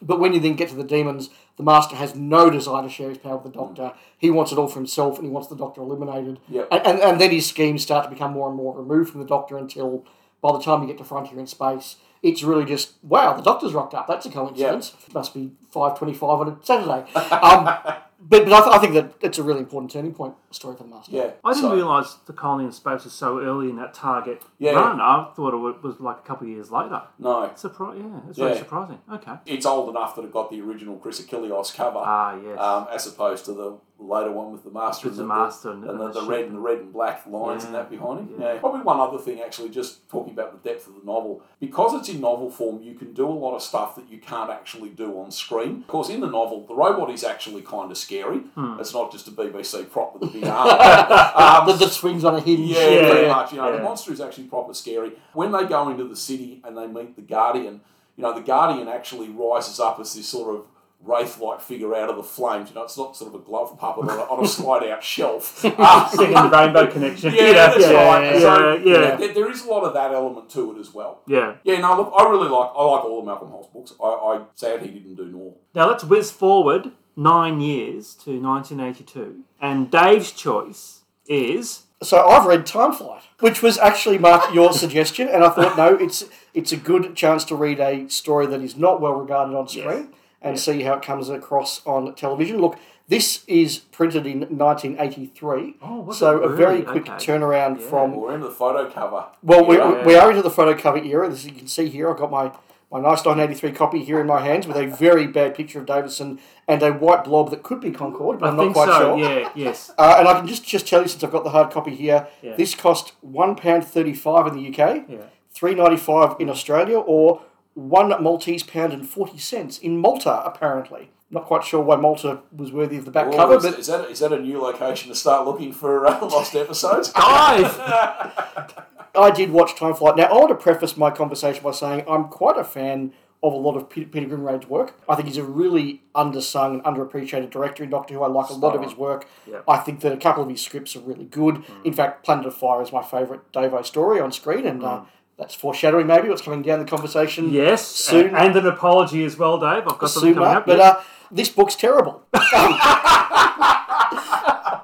Given the chance to take a story that I think has some interesting ideas, but as one um, book from the 90s famously said, I think it was the Discontinuity Guide, as interesting as the story is in Time Flight, the moment the script had Concorde landing in Jurassic England, the script editor should have gone, we can't make this. Yeah, I think I think correct. the actual quote was something like that would trouble most big budget movies, let alone 1980s Doctor Who. yeah. Unfortunately, Grimwade doesn't do a lot with the story. It really is a beat for beat rewriting of what was seen on screen. Hmm. There's a little bit more depth in a couple of places, and I'll talk about that in a moment. Yeah. It's very clear that Grimwade is very entranced by Concorde itself. And there's a lot of detail about Concorde, and when they start to do all that, and when they do all that stuff where they're starting to repair one Concorde by cannibalising the other, he goes into quite a bit of depth there. So it's, it's quite clear that's really what's caught his imagination. But it's very, very simply written. The characters are sort of very, very two dimensional. Professor Hayter is just an annoying, crotchety old professor. Uh, Tegan and Nyssa basically have no characterization at all. The Concorde crew get a few sort of moments of, oh wow, we're stuck in an adventure. This is very weird, but it's very, very simple. Before I go on, just read you um, half a page from from this book and just sort of get your reaction because, given the chance to tidy up some stuff in the story, I'm not quite sure that he doesn't double down here. Well, I was about to say, looking looking over your shoulder, I can see it's called the Magic of Kalid. So I await the. Uh, So yes, it is. It is chapter five, the magic of Kalid. shut up! Shut up! Oh, you've read it. Shara Shara Tamal Bulor, the thin, strangulated voice that chanted these arcane words could have been that of a muezzin, summoning the faithful to prayer, but it was no holy man who stood before the great crystal ball in the sombre heart of the citadel that the Doctor and Tegan had seen on the horizon, and the power that Kalid called forth was as dark as the granite walls of the chamber where he practiced his magic arts. The Doctor was right to fear such a man as this, for Kalid was no ordinary conjurer. He was no ordinary man either, with his yellow oriental face, bloated, bloated like the body of a drowned dog and gangrenous with age and excess, with broken teeth and rotting gums that contorted his mouth into a permanent leer. His height, too, for a Chinaman, if that was his oh race, Oh my god. was remarkable, and his girth concealed by a bright coat of damask as monstrous as the force he involved. Oh shara, Shara, Tamal, Kalid called again, and the crystal clouded. So, uh, thanks for that, Peter. Wow. So what's interesting with Kalid is a they lean into the um, problematic racial stereotyping. I, I, I think there he manages to go for Chinese people, Islamic people, and just general sort of Asians as well Yeah. in, in, a, in a fairly unpleasant way. But what's interesting is that the novel almost treats Kalid and the Master as completely separate characters. There's no sense there of there could be something else to Kalid. There's no sense of foreshadowing that the Master could be involved. He's basically Kalid up until the end of part two, and then he's the Master. Although there are a couple of little interesting details there in the book. Kalid's costume isn't just a sort of a, a BBC dressing gown with a plastic mask. It's it's meant to be a plasmaton that's materialised over the Right. master.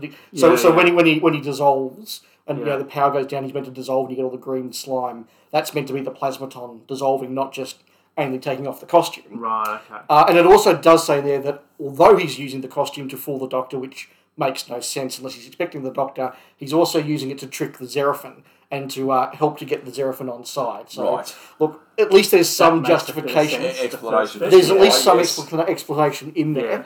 But look, the story is quite a weak one. The, the ideas are good. I look, I like the ideas. Getting involved with Concorde was obviously a kind of cool thing to do at the time, but he doesn't do a lot with it, and it's really clear in the book, especially, that there just once again isn't an ending. Yep. Um, you know, there's the very exciting exchange of spare parts between the Doctor and the Master. There's a lot of It's a swap meet. there's a, there's a, there's a lot of the master goes in the TARDIS and it conveniently doesn't quite work. Then his TARDIS is malfunctioning in exactly the right way to keep the plot going. And then at the very end, when the master sort of is bounced across to Xeriphas, it goes from now he's got the Xeraphin machine in his TARDIS, he's unstoppable to oh well they're on their home planet now so they'll be fine. And it's sort of no explanation at all. Um, and even right at the end, Tegan again, what sort of happens is very, very disjointed because at the one moment you've sort of got Tegan just wandering through Heathrow and she hears the call, you know, the next Qantas flight to Sydney, and she's like, "Oh, I remember my life could have been this." But then she comes along and you know to races to the doctor, and oh, I thought I was going with them, so it's actually not clear. No, he abandoned her. No. Well, well, I, mean, I think that's clear, but but Tegan's motivation isn't there. So look, other than the occasional sort of problematic racial profiling, it's actually very, very drab, and uh, I'm I'm quite disappointed by it. I've got to say. I'm actually going to go home and listen to the audiobook for that chapter alone and make sure and see if they actually tweaked read- it. who reads it? Davison does. Right. Yeah, so um, yeah, I'm going to go home and listen to that chapter. Uh, How many takes do you reckon Dave did to get that with a straight face? if they probably just like got the red pen of JNT, said that's gone, that's gone. Yeah. Probably. Oh my god. Wow. Wow. Um, thanks, Dave. That was Top, real. top, top that, Mark. I probably can actually. However, before we get to me, Well, actually, before we get to you, Mark, I you know think that we can do a bit better than you, frankly.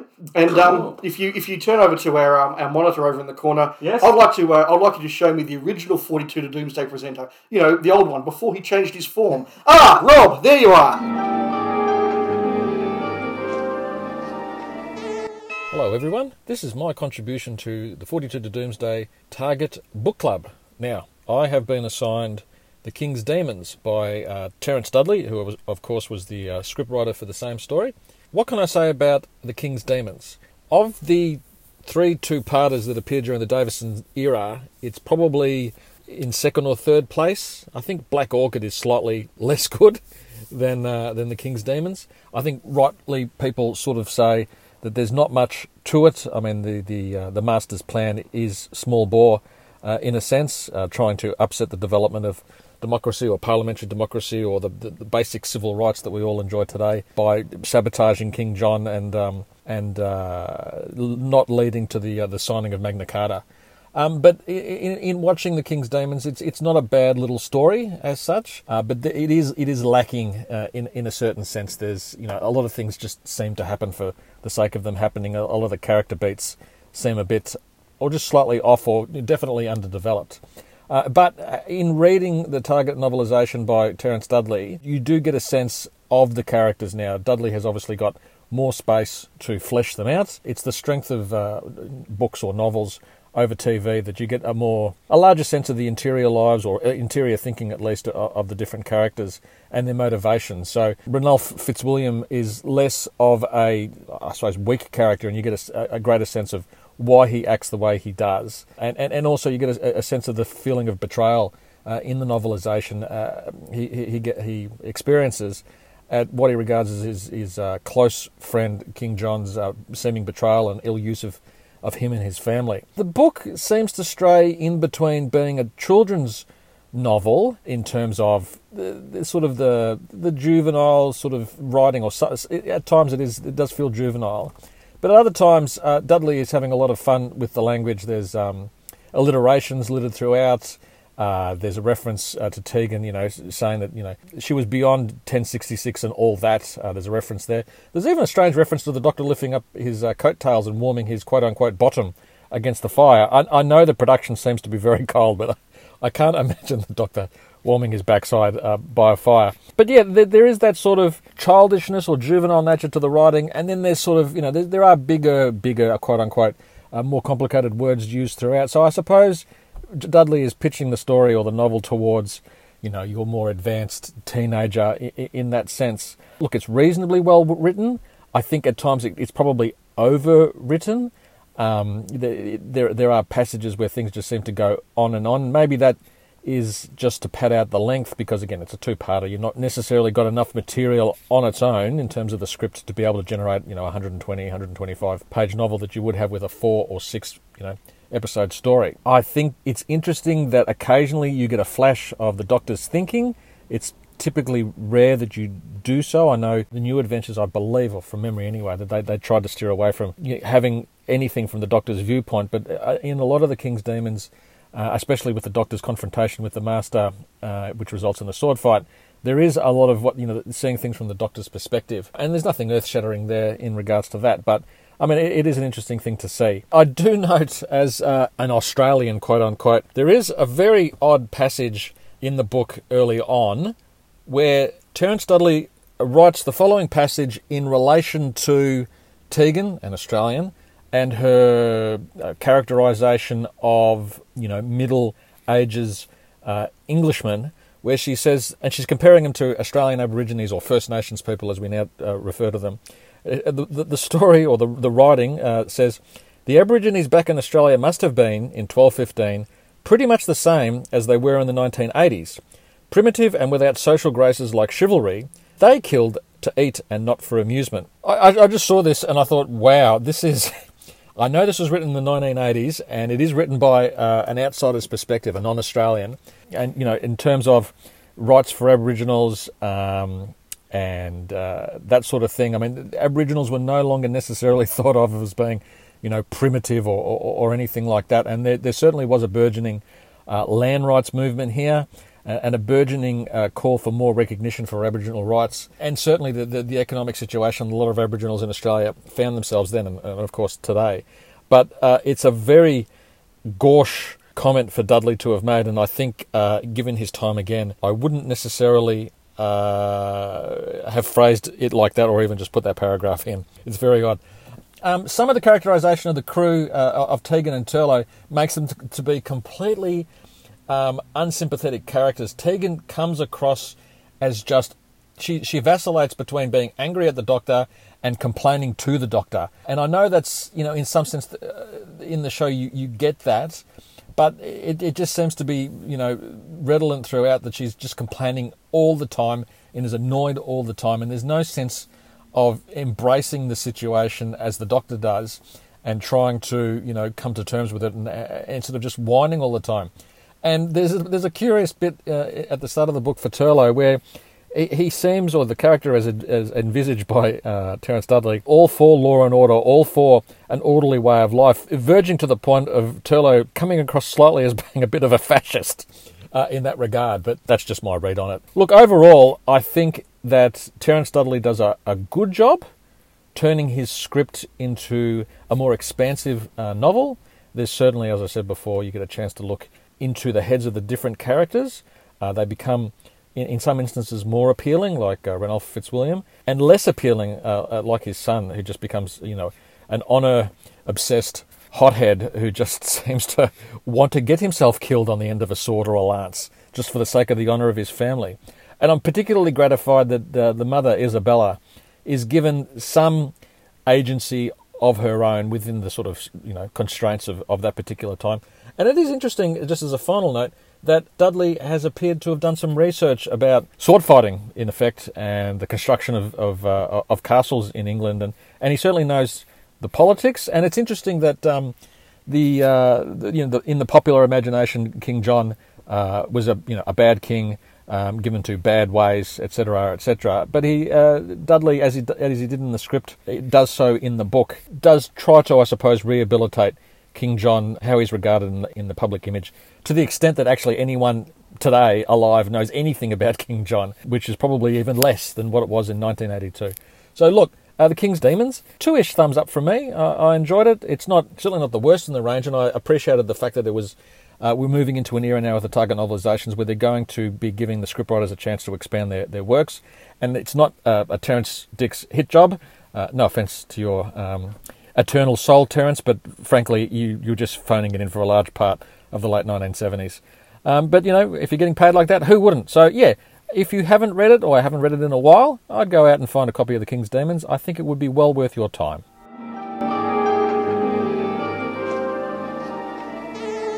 Thanks, Rob, for that. Now, I selected another Peter Grimwade tale from uh, later on in the Davison run. So you, you selected my favourite Davo story. I must make an apology here because I actually thought Planet of Fire was your favourite story of the 80s. But apparently it was survival. Yeah, I've got to apologise for that because I actually thought it was Time and the Rani, but we won't go into that. I, I must admit, I was tempted to read Survival, but I did sort of think, well, look, I'm going to come in and say that I still love it. I think it's a great Yeah. book, so Yeah. that probably wasn't as entertaining as um, smashing Peter Grimwade for five minutes. No. No. That was a bit long, wasn't it? no, no. And look, Planet of Fire is like in that season 21, it, that run of stories from Awakening to Caves is really quite strong. I was hoping for the book to reflect that. Unfortunately, I'm detecting a bit of a Grimwade bashing theme coming up because uh, with Planet of Fire, it's strange. It's a really strange book. Takes a lot, a long time to sort of get cracking in in the uh, in the actual story in, in terms of ramping up. And like you, Dave, I was reading this book, and there's some problematic passages book and i'm going to read you a couple of the more choice ones i pulled out because i was sort of uh, i just couldn't believe it but anyway but demetrios continued to embrace the marble boy as if it were a lover and uh, then as the ship rolled sideways man and gilded kuros slid from the deck and plummeted to the ocean bed the doctor hurried across the sleepy square looking forward to a cool beer i can't even remember the doctor drinking beer but apart from a couple of wines I think he, I think he had a mead in the Time Meddler. That's the he did actually. and a rest in the shade. Toss ye for the TARDIS, he offered rather half heartedly to his companion. Paradise lost, continued the doctor. I was thinking of our holiday island, he added ruefully, gazing across the terrain that made the centre of Birmingham look habitable. and here's another one. Turlough groaned. The doctor had entirely misunderstood him. But how could he explain to the doctor that they must find his home people before the real Holocaust began? I suppose you prefer the final solution of the volcano. Wow. Wow. Yeah, wow. And there was another one here. The last one I want to sort of bring up was the Sarns assembled in the in the Hall of Fire thought for a moment that the elders had returned, but none of those arthritic ayatollahs could have achieved. That was some of the more problematic uh, passages in the story in the in I the actual Dave put that novelization. up, but, yeah. Yeah, I, look, it, well, look, I think we're sort of getting a bit of a, a, bit of a, a sense of a here. vibe. But I mean, in terms of the, you know, like the Dave you mentioned, the, I don't think Time Flight really added to the TV story. Where I think in this book, Grimwade did try to do some sort of differences between the television, you know, the version, and of course, the opening chapter uh, is contrasting the, the sinking of a Greek of the Greek ship with the crash of the Trion ship on Sarn. We all know how great that was on the DVD, didn't we? Really when they did this special edition. It was just appalling. Doctor in, in televised version, the Doctor and Peri uh, leave Sarn on a TARDIS, and the ship takes off violently, with the Doctor welcoming Peri aboard. In the novel, the story just ends with uh, Turlough taking one last look and is walking off in the distance. Turlough wants to leave the Sans to die, and uh, he finds the grave of his parents. So he gets very upset about that as well. Basically, instead of being natives to the planet, on uh, the Sans are said to be the Trion descendants abandoned on the planet where their memories are erased. Timanov survives the story, thinking that Logar actually has returned. And the last one sort of really sort of hit me was uh, the opening chapters. There are parallels between you know Profe- Professor Professor Foster finding the artifacts in ancient in, you know, in, in ancient Greece which apparently Peter Grimwade did have a big fascination with ancient Greece as well. But the book doesn't sufficiently capture his uh, Ainley's uh, Jimmy Bakker esque performance as the master, you know, all suave and, and, and tele- televangelist. Uh, but then again, I don't think any parchment could capture that. This is probably the worst book I've read out of all the Target books I've selected. I'm reading it, but I'm not really enjoying it. In fact, my mouth is probably falling open every time I'm reading a passage like I've just been reading out in terms of how inappropriate it, it is uh, these days, anyway. Apart from those couple of embellishments, it doesn't really give the story, I don't think, any justice. Right. Again, the great thing about this Target Book Club, what we're calling it, is taking time out your day and just putting a book on. And I don't know about you guys, but I was listening to Doctor Who: The Music Volume Two, getting in the mood for the whole Davison era, trying to uh, trying to get through the book, which I did. Yeah, it was a disappointing read to be honest with you, because as Okay. Dave says, it is a really good uh, story on television, Yeah. and I don't think the book does it any justice whatsoever. So uh, It does feel as a lot of that real subtlety that's in the series just hasn't come through to the book, and maybe that's an example of the way the production team worked and the way the cast worked to really bring a bit more to the yeah, story than what was there. But I think what's also coming through is that look, I think Peter Grimwade is a really strong director. Hmm. I think he's a really good director. I don't think he's ter- a terrible writer. I think his ideas and his scripts. I mean, Mawdryn Undead is a really clever story, hmm. and Planet of Fire I really like. Hmm. But writing prose is a very different skill, Yeah. and I just don't think he had it. No. And that's not unusual. I think, look, Phil Hinchcliffe is another who I think we all think is a fantastic producer of Doctor Who or television generally. He's very good when it comes to story structure and what, what's going to work in a studio. Mm-hmm. But his couple of novelizations are very threadbare and look, they, you know, even more than Terrence Dicks, they are basic, basic novels. And so I think that you know, he doesn't necessarily have that pro skill compared to someone like Ian Marter, Yes. who was an actor by trade, and Yeah. then he starts writing target books, and we actually discover he's a really good prose writer. right. So it is a skill, and I think that not everybody had it. But as I said, I'll be interested to see what. In fact, I can pull it off the shelf in a moment and have a look to see what year um, Planet of Fire was published. But this has come out 85. Eighty five. So 85, so they both come, they together. both come out Yeah. about twelve months after they were broadcast. correct. Yeah, And th- that just shows you that clearly Target's remit was get what was shown on screen onto the bookshelves as Quickly quickly, as as you can. Yeah. Yeah. There's no thing about getting that quality. And, and I mean, the only reason they're not using t- Terrence Dicks for everyone is so they can get even more out as fast as they can. Yeah. And so, right, Terrence, you can do six. Peter Grimwade can do one. Philip Hinchcliffe can do one. Ian Marr can Yeah. do one. Let's just get these out. And at mm-hmm. this point in the, I mean, look I mean, look at the cover. No effort has gone to that at all. It's not even a good picture of Concorde. No. Like you couldn't tell that was Concorde because you know the, the words "time flight" by Peter Grimwade are all Across over the nose. or across the nose cone. So Probably not as bad as Arc of Infinity. No, but- which- It- is it- the- it's the low getting point. There. It's getting there. I actually remember buying that book actually in Melbourne Airport. Oh, uh, we dropped my, pa- my grandparents off in the bookshop there. I actually bought Time Flight because I had obviously had a plane. it just shows that this is the point where the target range is just churn them out and make a quick buck. And I think that's disappointing. And look, I've ordered, but they haven't yet arrived. My copies of David Fisher's new Stones Ah, of Blood yes. and Androids of Tara novelizations. And look, they are again ones where Terrence Dicks, I think that's the year Terrence Dicks 10 out of the 12 books that hmm. year when he was doing season 16, Yeah. 17. And look, they're fine books, but they are Yeah, what you'd very expect. light. Yeah. Yeah. And I'm really interested to see what happens when they're given the proper treatment. Hmm. And look, there's stuff like Time Flight and some of these others of this era, like particularly the hmm. Davison ones. It would be wonderful to get somebody to have another go at them and do a 200 page novel Yeah. and actually make something of them because, well, well like they did with, with Doomsday Weapon. Yeah, Yeah. like Hulke did with his books. Yeah, because unfortunately that's that's very disappointing. Which I suppose, just as a final point, is probably where they went later on in the run. Oh, absolutely. Where, where you get in the McCoy era books, where you actually get Rona Munro novelising survival, etc., or um, Ian Briggs novelising Fenric, and you can, of course, add these all these backstories that were probably cut from the, the televised versions. Absolutely, but even when Terrence Dicks is given a bit more space to breathe, hmm. and he starts doing Ambassadors, Inferno, Yep. Space Pirates, Time Monster, and, and clearly the word count is being increased for those ones as hmm. well. And suddenly Terrence is producing really good, Yeah. more, more detailed, more in depth books. He starts to add his own prologues and epilogues. And again, there's obviously a bit more effort put into the range. They've mm. got proper painted covers again, which, look, part of that was down to the whole issue between JNT and Dave and his agent. But but again, this is this is a low point in the range, and it would it would go on as you say to get a lot mm. better. Yeah. It had clearly been a lot better, but this is just Yeah. churn these things out. Yeah. Before we wrap this up, in terms of the books you read, do you think they captured the portrayal of the master? No, so that was a point that I was had down as well. Yeah. There is no recognition of who the master is. Hmm. In fact, the novel just says, and the master turned up, hmm. and we just there, there's no sense of who is the master, why is the master the Doctor's enemy, what does the master want. It's just as per the show. Hmm. And if you're not watching the show and don't know who this guy is, Yeah. there's, there's almost no description of him. There's no physical description. What is interesting though is that there are a lot of little callbacks to Logopolis. Uh, for example, when they're changing the tires on Concorde, again, very dramatic conclusion.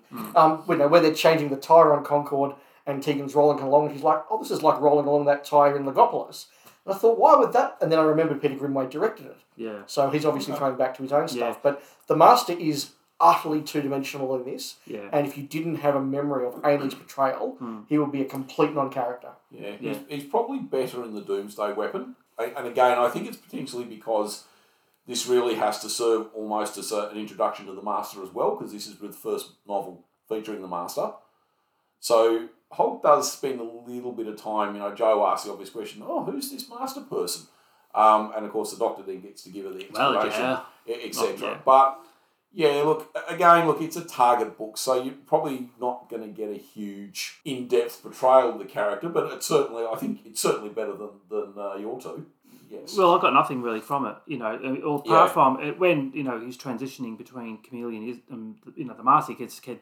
Yeah. He just had Kamelion dash master. I mean, there was only sort of skipped on why you know he's after the gas and things like that. which perhaps reinforces something I think we've all suspected, and that although I think there is a bit of a character arc for the Master in season eight, I think there is some genuine Yeah. attempt to give him some character.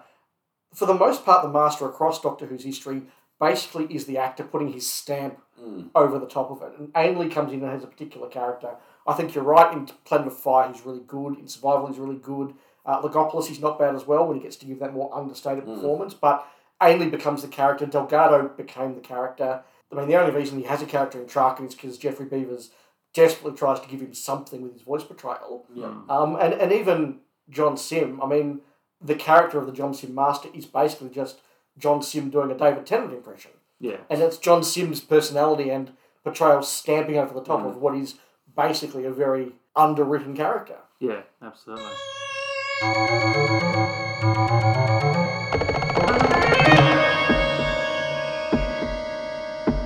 And on that note, we're going to have a bit of a mid-year stock take.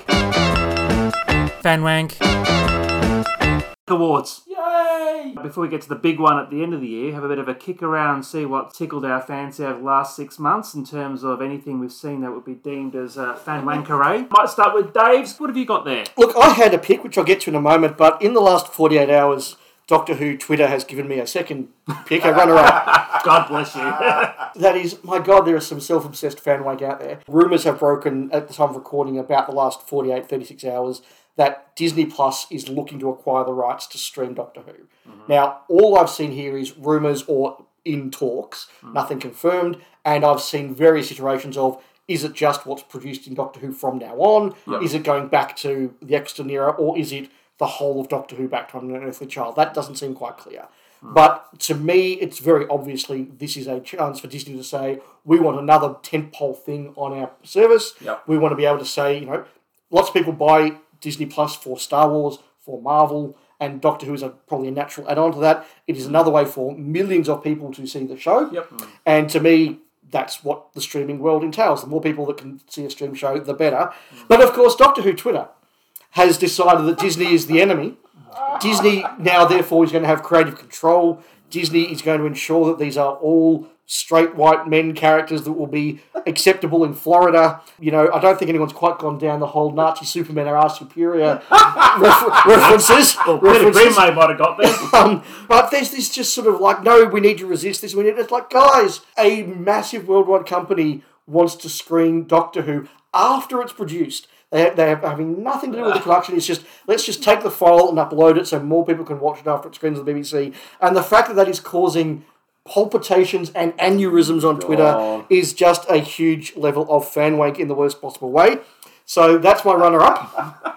My winner, however, is going to a man that I know you're a big fan of, Mark, and that is Chris Chibnall. Oh yes, how is young Chris going? Chris Chibnall, who is a fan, Yes. gave a he? well, he did a tell-all article slash interview for Doctor Who magazine Oh, yes. a couple of months ago, Yes. which, given the chance to extol your love for your hmm. time on Doctor Who, given the chance to explain what you did and why you did it and what it meant to you and how it all worked, and, and to give some real positive insight into what you did, it basically read as though, look, guys, I, I don't care that much. Um, this was a bit this was a bit of a chore. It was a job. I got paid. Um, let's The just end. let's just all move on. Um, Yeah. there, there was no plot arc. There, there were extra references. There was no big scheme. I just sort of wrote it as I went along. Um, he admits that the whole Doctor Yaz thing, which look, I, I think is a terrible idea because I think that any doctor with any companion is a bad idea. Yeah. But he admits there that, like, yeah, look, we had no plan for that, but a few people on Twitter sort of said it was a good idea, so we're going, yeah, okay, we'll just hint at it. I just think, look, even if that's the way he felt about the series, it is the height of fanwank to come on and almost sort of beg forgiveness for your indifference in the show and to, to try and elicit sympathy for, oh, it was so hard to make and I had to work so, such long hours and you sort of go, you know, you were given the chance to create an era of your favourite show on television and all you've got at the end of it is, well, it was really tough, guys. That to me is just fan wank in, again, the worst possible way. Also unprofessional hmm. as well. It's not Eric Saward's starburst levels of unprofessional. No. Uh, but but again, like if you want to do that, first of all, wait until your doctor's actually off the screen hmm. because this is really all I think just tainted the exit for Jodie Whittaker in, in the worst possible way. But get someone to write it for you. Hmm. You know, go along to Richard Marson and say, mate, I'll give you the ins and outs of my era on the show. You write the book, and then he's got a unbiased and crystal view of hmm. how to do it. Yeah. Rather than I don't know whether Tip Chibnall intended it or not, but just this whole woe is me vibe of the hmm. piece Yeah.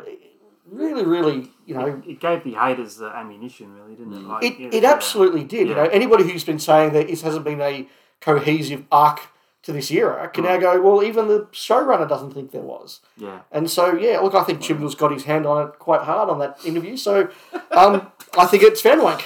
Absolutely. I mean, and they, that's had the, the SDCC con this last couple of days, and Yeah. no Doctor Who thing At all? At all, especially around the Jodie exit. There's nothing there. No exclusive clip, no. No, no, nothing. I don't think. I think it, just want to sweep under the carpet. Which is amazing because if you got Ncuti Gatwa into Hall H at San Diego, Hmm. that would have broken the internet. Would absolutely broken the internet. And look, maybe there are reasons why it wasn't done. Maybe they're going to do their own launch shortly in the UK. That's fine. But again, watching all of this stuff from Marvel and DC, and you know, Kevin Smith did his big announcement Yep. about uh, Masters of the Yes. Universe two, Yeah. and he had his panel about And Clerks wheeled 3. Shatner. Yeah, we were Yes. at Shatner, and you know, Shatner gave his views on Yep. modern Star Oh, Trek yes. which, which is interesting. Um, Yeah. yeah, I, I, I look, I, it does feel as though even with RTD coming on board, the show isn't quite getting the publicity it should. I do think when Ncuti Gatwa comes on board, he's going to bring together an audience that will start to do it. So maybe, maybe just the moment isn't right yet. I think they're just waiting for the, the centenary special to come and go, Yep. and then that's gone. Full steam. That's Yep. gone, and then so basically full stop. Yeah, it's over. Let's move it up. Full yeah. steam on it. with Speaking of the centenary special, Yep. can we also just say that like three months of worship to a television station? I don't know if that's okay in the UK, but here, is that just BBC wank? Is that just a little bit creepy, a little bit off? I just can't think of Australians like like okay, the ABC turns seventy and everyone goes, oh, let's have an article, let's have a week, whatever. But this this worship of the BBC as though it's the city of the Exxilons. I just find it really bizarre.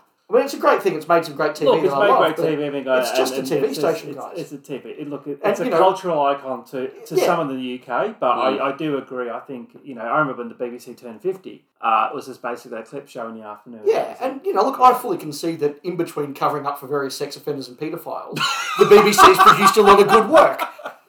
Well, maybe that's to make you forget all that. Yeah, well, maybe, maybe. Give, give Yeah. yourself a free zone. young Richard, what's going on with you? Well, look, I'm sorry. I You took the easy option, didn't you? You I didn't did have, have a- any research. You just went the easy route, didn't you? Well, it's very hard when they send it to my inbox.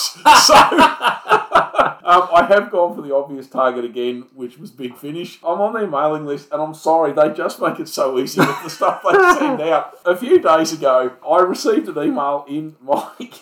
Was it personalised, dear Richard? No, it wasn't. Um, yeah, I got an email uh, from Big Finish inviting me uh, to pre-order a new series featuring Rani and Clyde from the Sarah Jane Adventures. And I thought, Bonnie and Clyde, or, or Rani and Clyde? Okay, yeah. Look, I'm sure. Look, I haven't heard the stories, and I'm sure they're very good. But I don't know how much more niche you can get, really. When you're doing a spin off from a spin off, is this Big Finish doing Laverne and Shirley? I, Oh, I, I actually was waiting for them to recast like Elizabeth Sladen or something, to be honest, but to get Sadie Miller in there is. Oh, Well, but, uh, yeah, exactly. Yeah, I'm sorry. Look, I have listened to a lot of Big Finish, and look, I found some of it quite enjoyable. But. I'm sorry, that is just way too niche for me. I don't know that anybody much who watched the Sarah Jane Adventures would get on board with this because I really don't know who its audience is. People who grew up watching Sarah Jane and now want to relive the magic in audio. I but it's not even as though it's the adult characters from Sarah Jane. And look, oh, yeah, we acknowledge that Liz Sladen sadly did pass Yeah. away. It's the kids as now adults. And Yeah. yeah. I'm, I'm not sure that gives me nostalgia vibes. No, No, and that's the thing. And look, the series is long gone now. I I don't know. I saw this and I thought, really, unless you've got an absolutely A plus knockout story, I don't see the why. To be honest, So you didn't pre-order it then?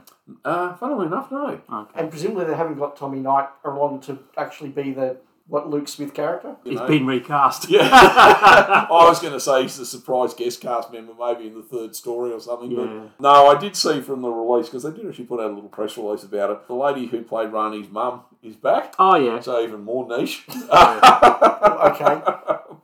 Look, I saw a few of the Sarah Jane adventures. I thought it was really well made. It was a really good kids program. I really respect it. It's just Likewise, if it had been on in the afternoons when I was about nine or ten, so Absolutely. I, I absolutely would have got on board with it. but I was twenty something when it came out. yeah, Yeah. I And, still enjoyed watching it. you it. know, yeah, and but- look, I watched a few of them again with with my son. He sort of we started watching it probably around he was been about seven or eight. By the time he was nine or ten, he'd lost interest in it. I don't think he's going to be jumping on board for this either. I mean, the Sarah Jane Adventures at the time had more reverence for the classic series Hmm. Than the new series did at the time, anyway. So uh, That yeah, is true. Oh, Maybe they need to get an appearance from Matt Smith or something to bolster the ratings. But yeah, yes. Uh, I don't mind that episode either. That's They actually can, they can do a crossover with class. Oh, now us. there would be one to do the big finish do class. They've done it. Have they? Yeah, Okay, scratch that then. yeah. Yeah. Yes, uh, Crossover with. well, you know they bought they bought the rights to the neighbours, don't you? Who have? Big finish. Bullshit. I know. But when they do, you heard it here first. Yeah, that's right. You heard it here first. Jason- Ramsey Street will be uh, a Jason recording. and, Jason and Kylie. Yeah. Very good, Richard. Thank you for that. Mark, did you have anything? It might surprise you, I do. And it might surprise you, I've got more than one. Unlike Richard, though, who made a very lazy effort and just did big finish by an email, I actually went on the website and been taking Oh, so notes all some, week. you did some research from their website. I did some research, so I uh, went on the internet and I found this. I found this. And I've got some a couple of awards here, of course. Uh, this is the Best Mid-Year Cover Version Award. It goes to the upcoming Big Finish uh, A Kaleidoscope Adventure. And I'll read you the, the, the press blurb here. Journey to the Third Doctor's era of psychedelic fashion, bouffant hair, and 70s gadgetry in an action packed full cast audio drama.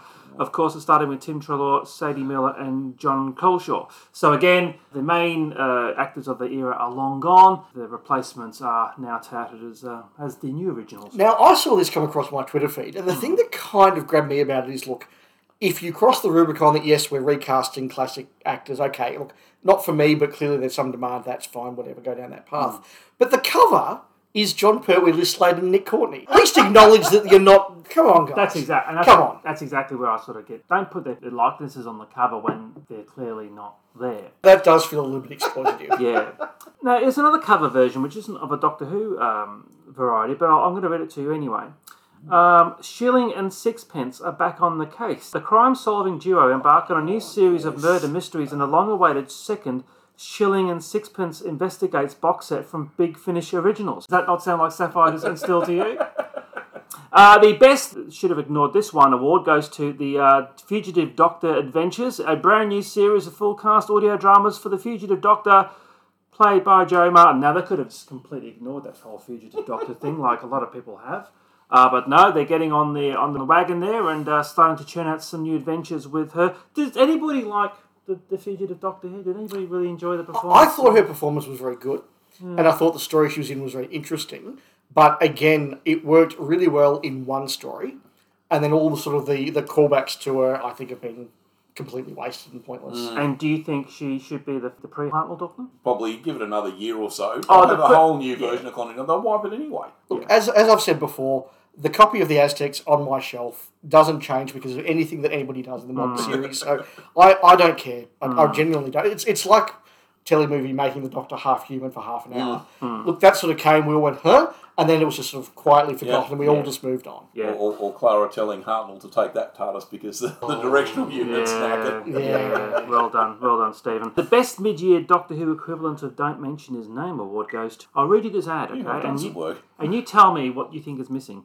Up to fifty percent off sale on Torchwood Adventures. Get a great deal on selected Torchwood audio dramas featuring Gareth David Lloyd as Ianto Jones. Barrowman frees up. I did not realise that Ianto Jones was the main titular character in Torchwood. Well, he isn't the ones they do because they've done one with Eve Miles as well. I know, but the thing is that they're they're basically saying, like Torchwood, there's no mention of John Barrowman. Look, if they want to do a spin-off series starring starring Ianto, and there are Torchwood fans who want to do that, look, I, I know that he was a very popular character. I thought he was a very charismatic actor. If they want to do spin-offs with him, that's fine. But again, guys, let's be honest about what you're doing and do the Ianto adventures. Don't call it Torchwood, but we haven't got Captain Jack. Well, we have got Captain Jack. We don't want to talk about it. You know what I mean? Like he's been Recast. erased from oh, existence. Oh, could you imagine if they recast him?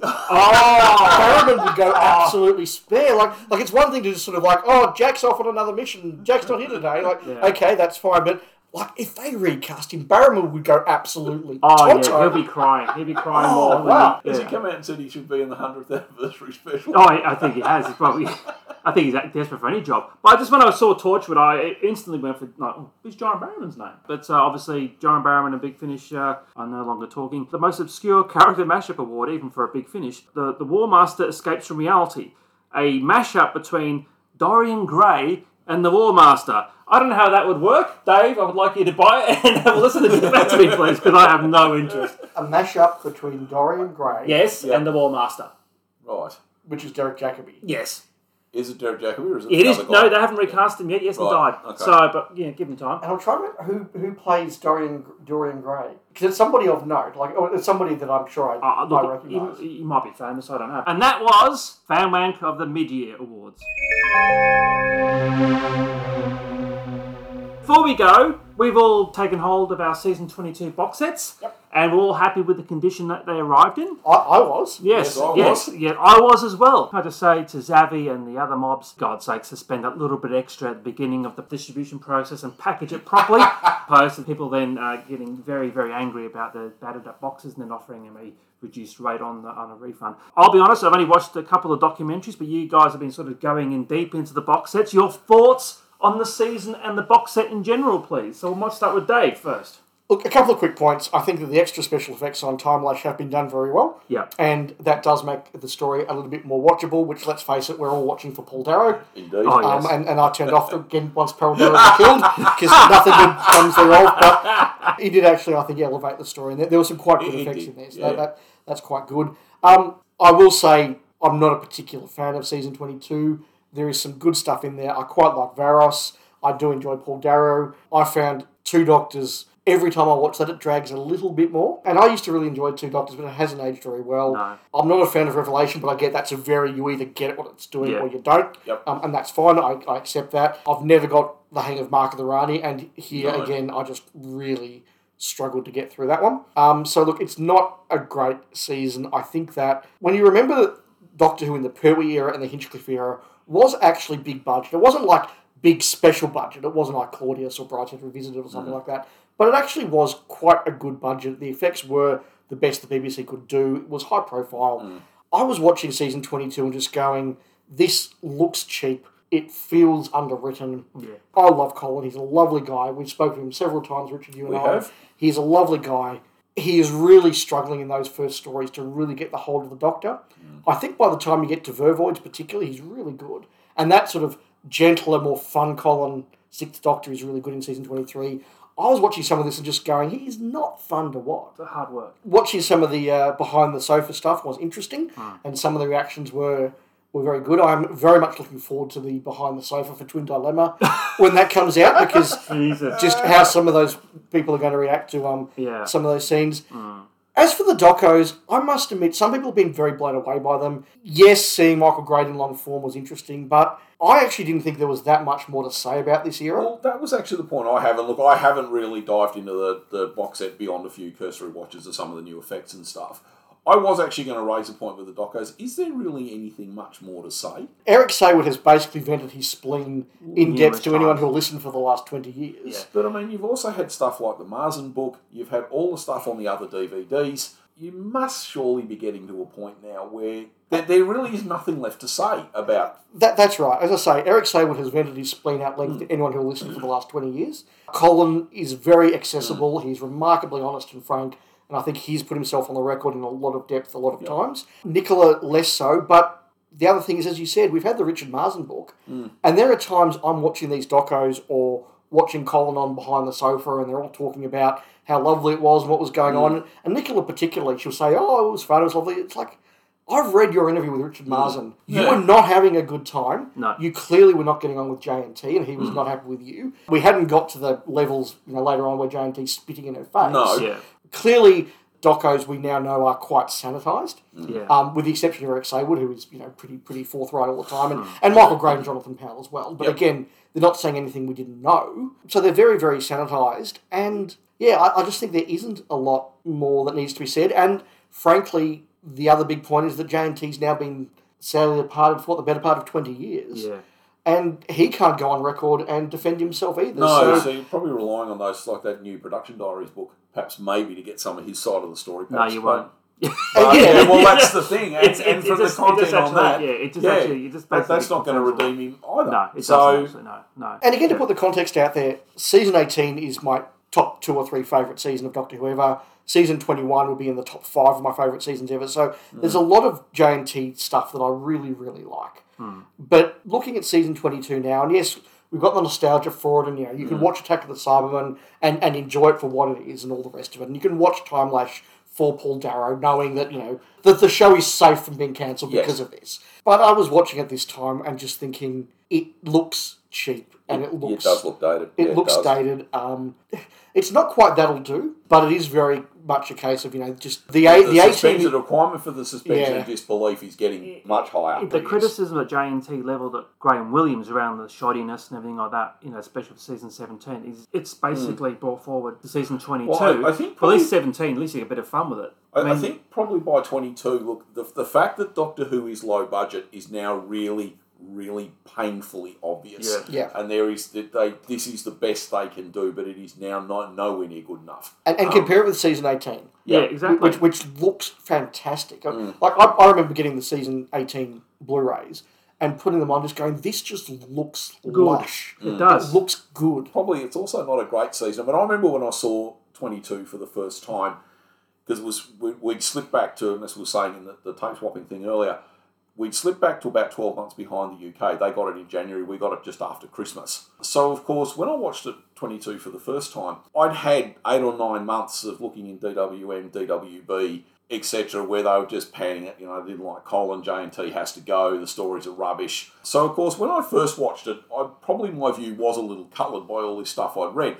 Looking back at them now, I mean, look, I liked Tack when I was probably a 15 year old. I, I, Yeah, yeah. Now, now its problems yeah. really stand out. Yeah. I quite like Varos. I'd be honest, I've never liked Mark of the Rani or the two doctors, really. I mean, okay, yeah, it was cool to see Troughton but, and Fraser Hines, but I've never really got two doctors. I'd be honest, I'd watch Paul Darrow read the phone book. So, um, look, I, and it was really. wasn't yeah, and, Lash, and yeah. look, so look, I actually, Timelash is, is But it's fun. just for yeah, Paul, exactly. you know, it is, but it was, funnily, this time when I was looking at it, it was, where's Paul Darrow? Get Paul Darrow back on the screen. And, Um, and again, some of that early stuff in Timelash where you've got the original mail and, Yeah. and there's sort of, you know, the subterfuge Yeah. of what's going on. and and- then they have to divert the power from the hospital and that sort of stuff. There's Yeah. actually some good ideas going on in there. There- It's, there it's is. not too bad, but look, it's not a good story, and I think that Paul Darrow's uh, very strong performance highlights even more some of the uh, deficiencies. other performances. Mm. Um, I don't know what drug the person playing Mina is on, but she's clearly heavily sedated. um, the guy who plays Darrow's offsider, who I've seen in other stuff, and he's a perfectly capable actor. I don't know what was going on, but Borad, I have been loyal to you. Oh, yeah, just, oh, there's some bad stuff in there. Yeah, it is and- bad. Yeah. It is, and and look, I'm probably not as big a fan of Revelation as Rob is. Hmm. And at the time, look, I was actually because I'm a huge Young Ones fan, and at the time was like, hey, cool, it's Alexei Sayle. I actually don't mind Revelation. That at least is watchable. But again, watching it back again, look, look as I say, I, I don't quite get what's going on in Revelation. It's Sort of Well, for nothing me. happens really for the first episode because the Doctor really the, he spends the entire first episode out wandering around in the snow talking about Arthur Stengos. That, that's right. And then Um, it, it, it's up to the other Undertaker guys to call in the, and, and that's the, the thing. And he doesn't do anything, but I think there's enough going on in the other parts of the story to keep it moving. There is, but my problem is that it's all disparate. Mm. So, like, Alexei Sayle does some really fun things, but it doesn't feel at all related to the rest of the No. show. Um, the stuff with um, William Gaunt and Eleanor Bron is really quite Mm. entertaining, but it feels like it's on a completely different TV show. TV show Yeah. to, to, to what's going on with um, Tasambeker and um, Well, Clive Tassin- Swift. Tasambeker is probably the low point, but And, and look, I love that fandom has now evolved to the point where there are people who do unironically love Tasambeker, and look, good on you if you do. but, like, she is not a good actress. Uh, Clive Swift, think he's very much just taking the check and just doesn't want to be there. Yeah. If he's interviewing DWM sort of Oh yes. any, any time later, like, oh, is it well regarded? Is it? Huh, whatever.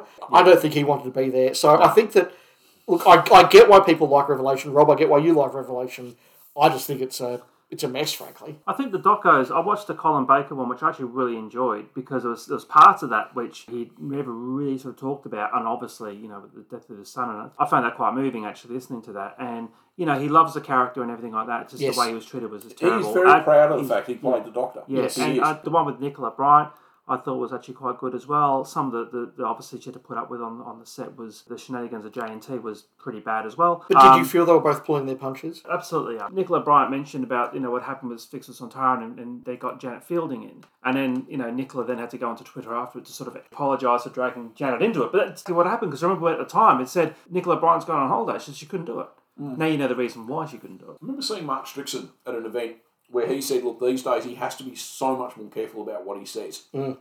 Years ago, and I remember when we had him at the, the, the club here in Melbourne, he told us some quite interesting stories. Particularly back in '88, when Yeah. you know there was no internet, there was no reporting. Like, and, and, you know, and there might have been one camera filming it and probably two people got copies. yeah, That's right. on, on the other side of the planet. But I remember when he came out here in, in the 2000s, and he said, well, these days, look, he has to be so much more careful because, you know, there's people with phones recording, and, you know, he says anything vaguely contentious, it's on social media within, you know, 10 minutes of him saying it. Can't only assume that would flow through to the docos as well because they're going on mass market products. And, so, and, and I, I get that and I respect that. And, and I understand that if you're being interviewed by Richard Marson for a tell all book, Mm. there is a level of removal hmm. from you as a person hmm. that you can go, this isn't me telling it, it's me telling it via Richard in a Yeah. context that's being laid out and people are reading it, they're taking the time and they're investing in it. Yep. So, so I get that that is different. I can forgive the pa- fact, but we have to accept the fact that we now watch these docos hmm. or watch these behind the sofas or whatever, and you go, look, guys, I know that's not really how you felt. And I know that there's a whole lot more that was going on. So, I- I- are you really just giving me a performance here?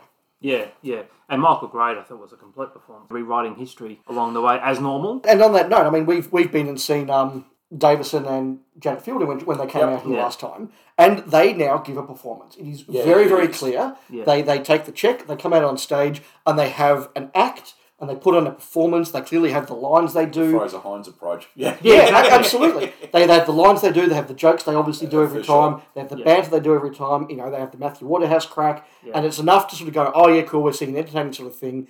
But it is clearly rehearsed. It is clearly sanitized. Yeah. it's a performance, And it's the same stories. and it's the same stories. And and look, that's fine. I get why you can't come out and tell the whole truth. Or if you did, you know, you have to wait till everyone involved is dead because the dead can't sue. Yeah. Uh, Like I get that, but I'm not sitting here watching these docos going, "Oh my god, I've learned so much now, and I'm, I'm seeing the real story." It's like, no, I've read the real story. This is a sanitized version. That's nice. Yeah. Um, and it's nice to have the Blu-rays, to have them all as a nice new set. They're cleaned up well. The new special effects are good. Yep. Like, and you know, I enjoy the behind the sofas. I've, I, I I didn't when they first came out. Yeah. They've really worked out how to do them well. Yeah. So look, I'm not knocking the sets. They're great sets. Yeah. But let's not pretend that there is some fakery Yeah. involved in all Yeah, of I agree. I mean, that's the last of the, the contentious seasons, really. I mean, you might get season 20 and 21. There might be a bit of. Maybe Davison would be interesting to see some of his thoughts, particularly around when the uh, issues with Terminus and. Terminus is probably the one we're, we're hanging out for now, Twin Dilemma. But even, I think, something like season 15, which, look, it's got some good stories in Yep. it, but I think it is often seen as sort of the weaker one. It's probably the transition period, I guess. Is the, it's yeah. the transition period, it's where the budget issues and inflation Yep. really starts to take hold. So you, you've got stuff like Invisible Enemy, you've got Underworld, um, which are you know are weak stories. Invasion of Time I enjoy, but you know you can see the production problems in that very very obviously. Yeah. Who's going to do the slightly harder edge doco on that, saying you know what went wrong, where things weren't working? It's all going to be oh well, you know it was the 1970s. We all had a great time.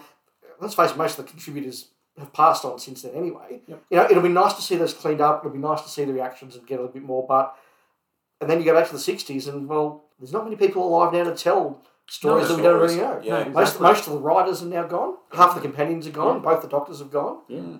All the producers have gone. Yeah. I love these sets. I love mm. having them cleaned up. I keep saying that. I'm not. I'm not knocking the sets. Yeah. But let's be a little bit more honest about just how much we can get out of some of these docos now, and maybe. Reset the expectations of it. Yeah, I think I think that's a good way of putting it. Yep. Exactly.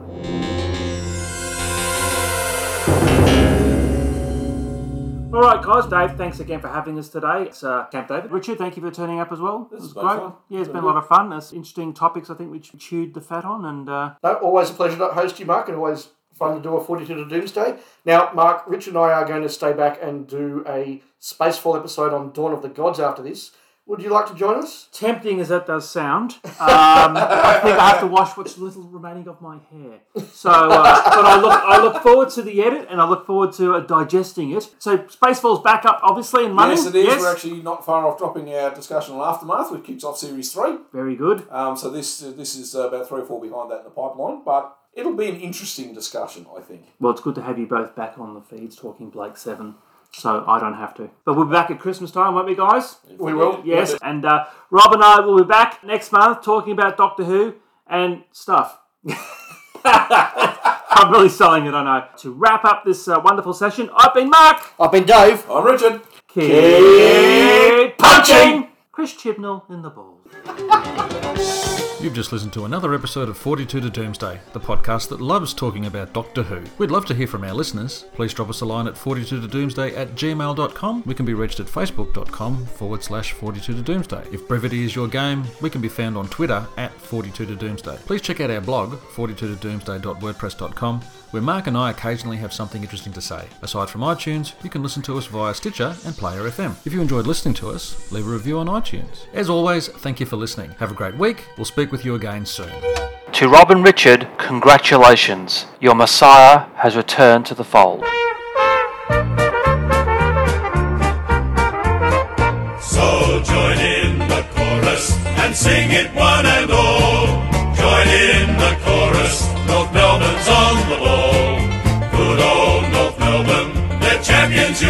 you'll. North Melbourne is the team that plays to win for you and me.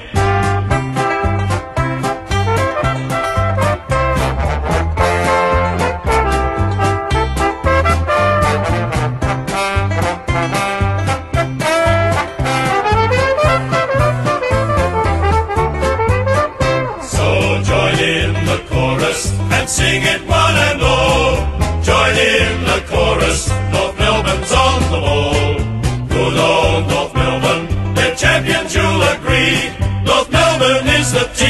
race to win for you and me.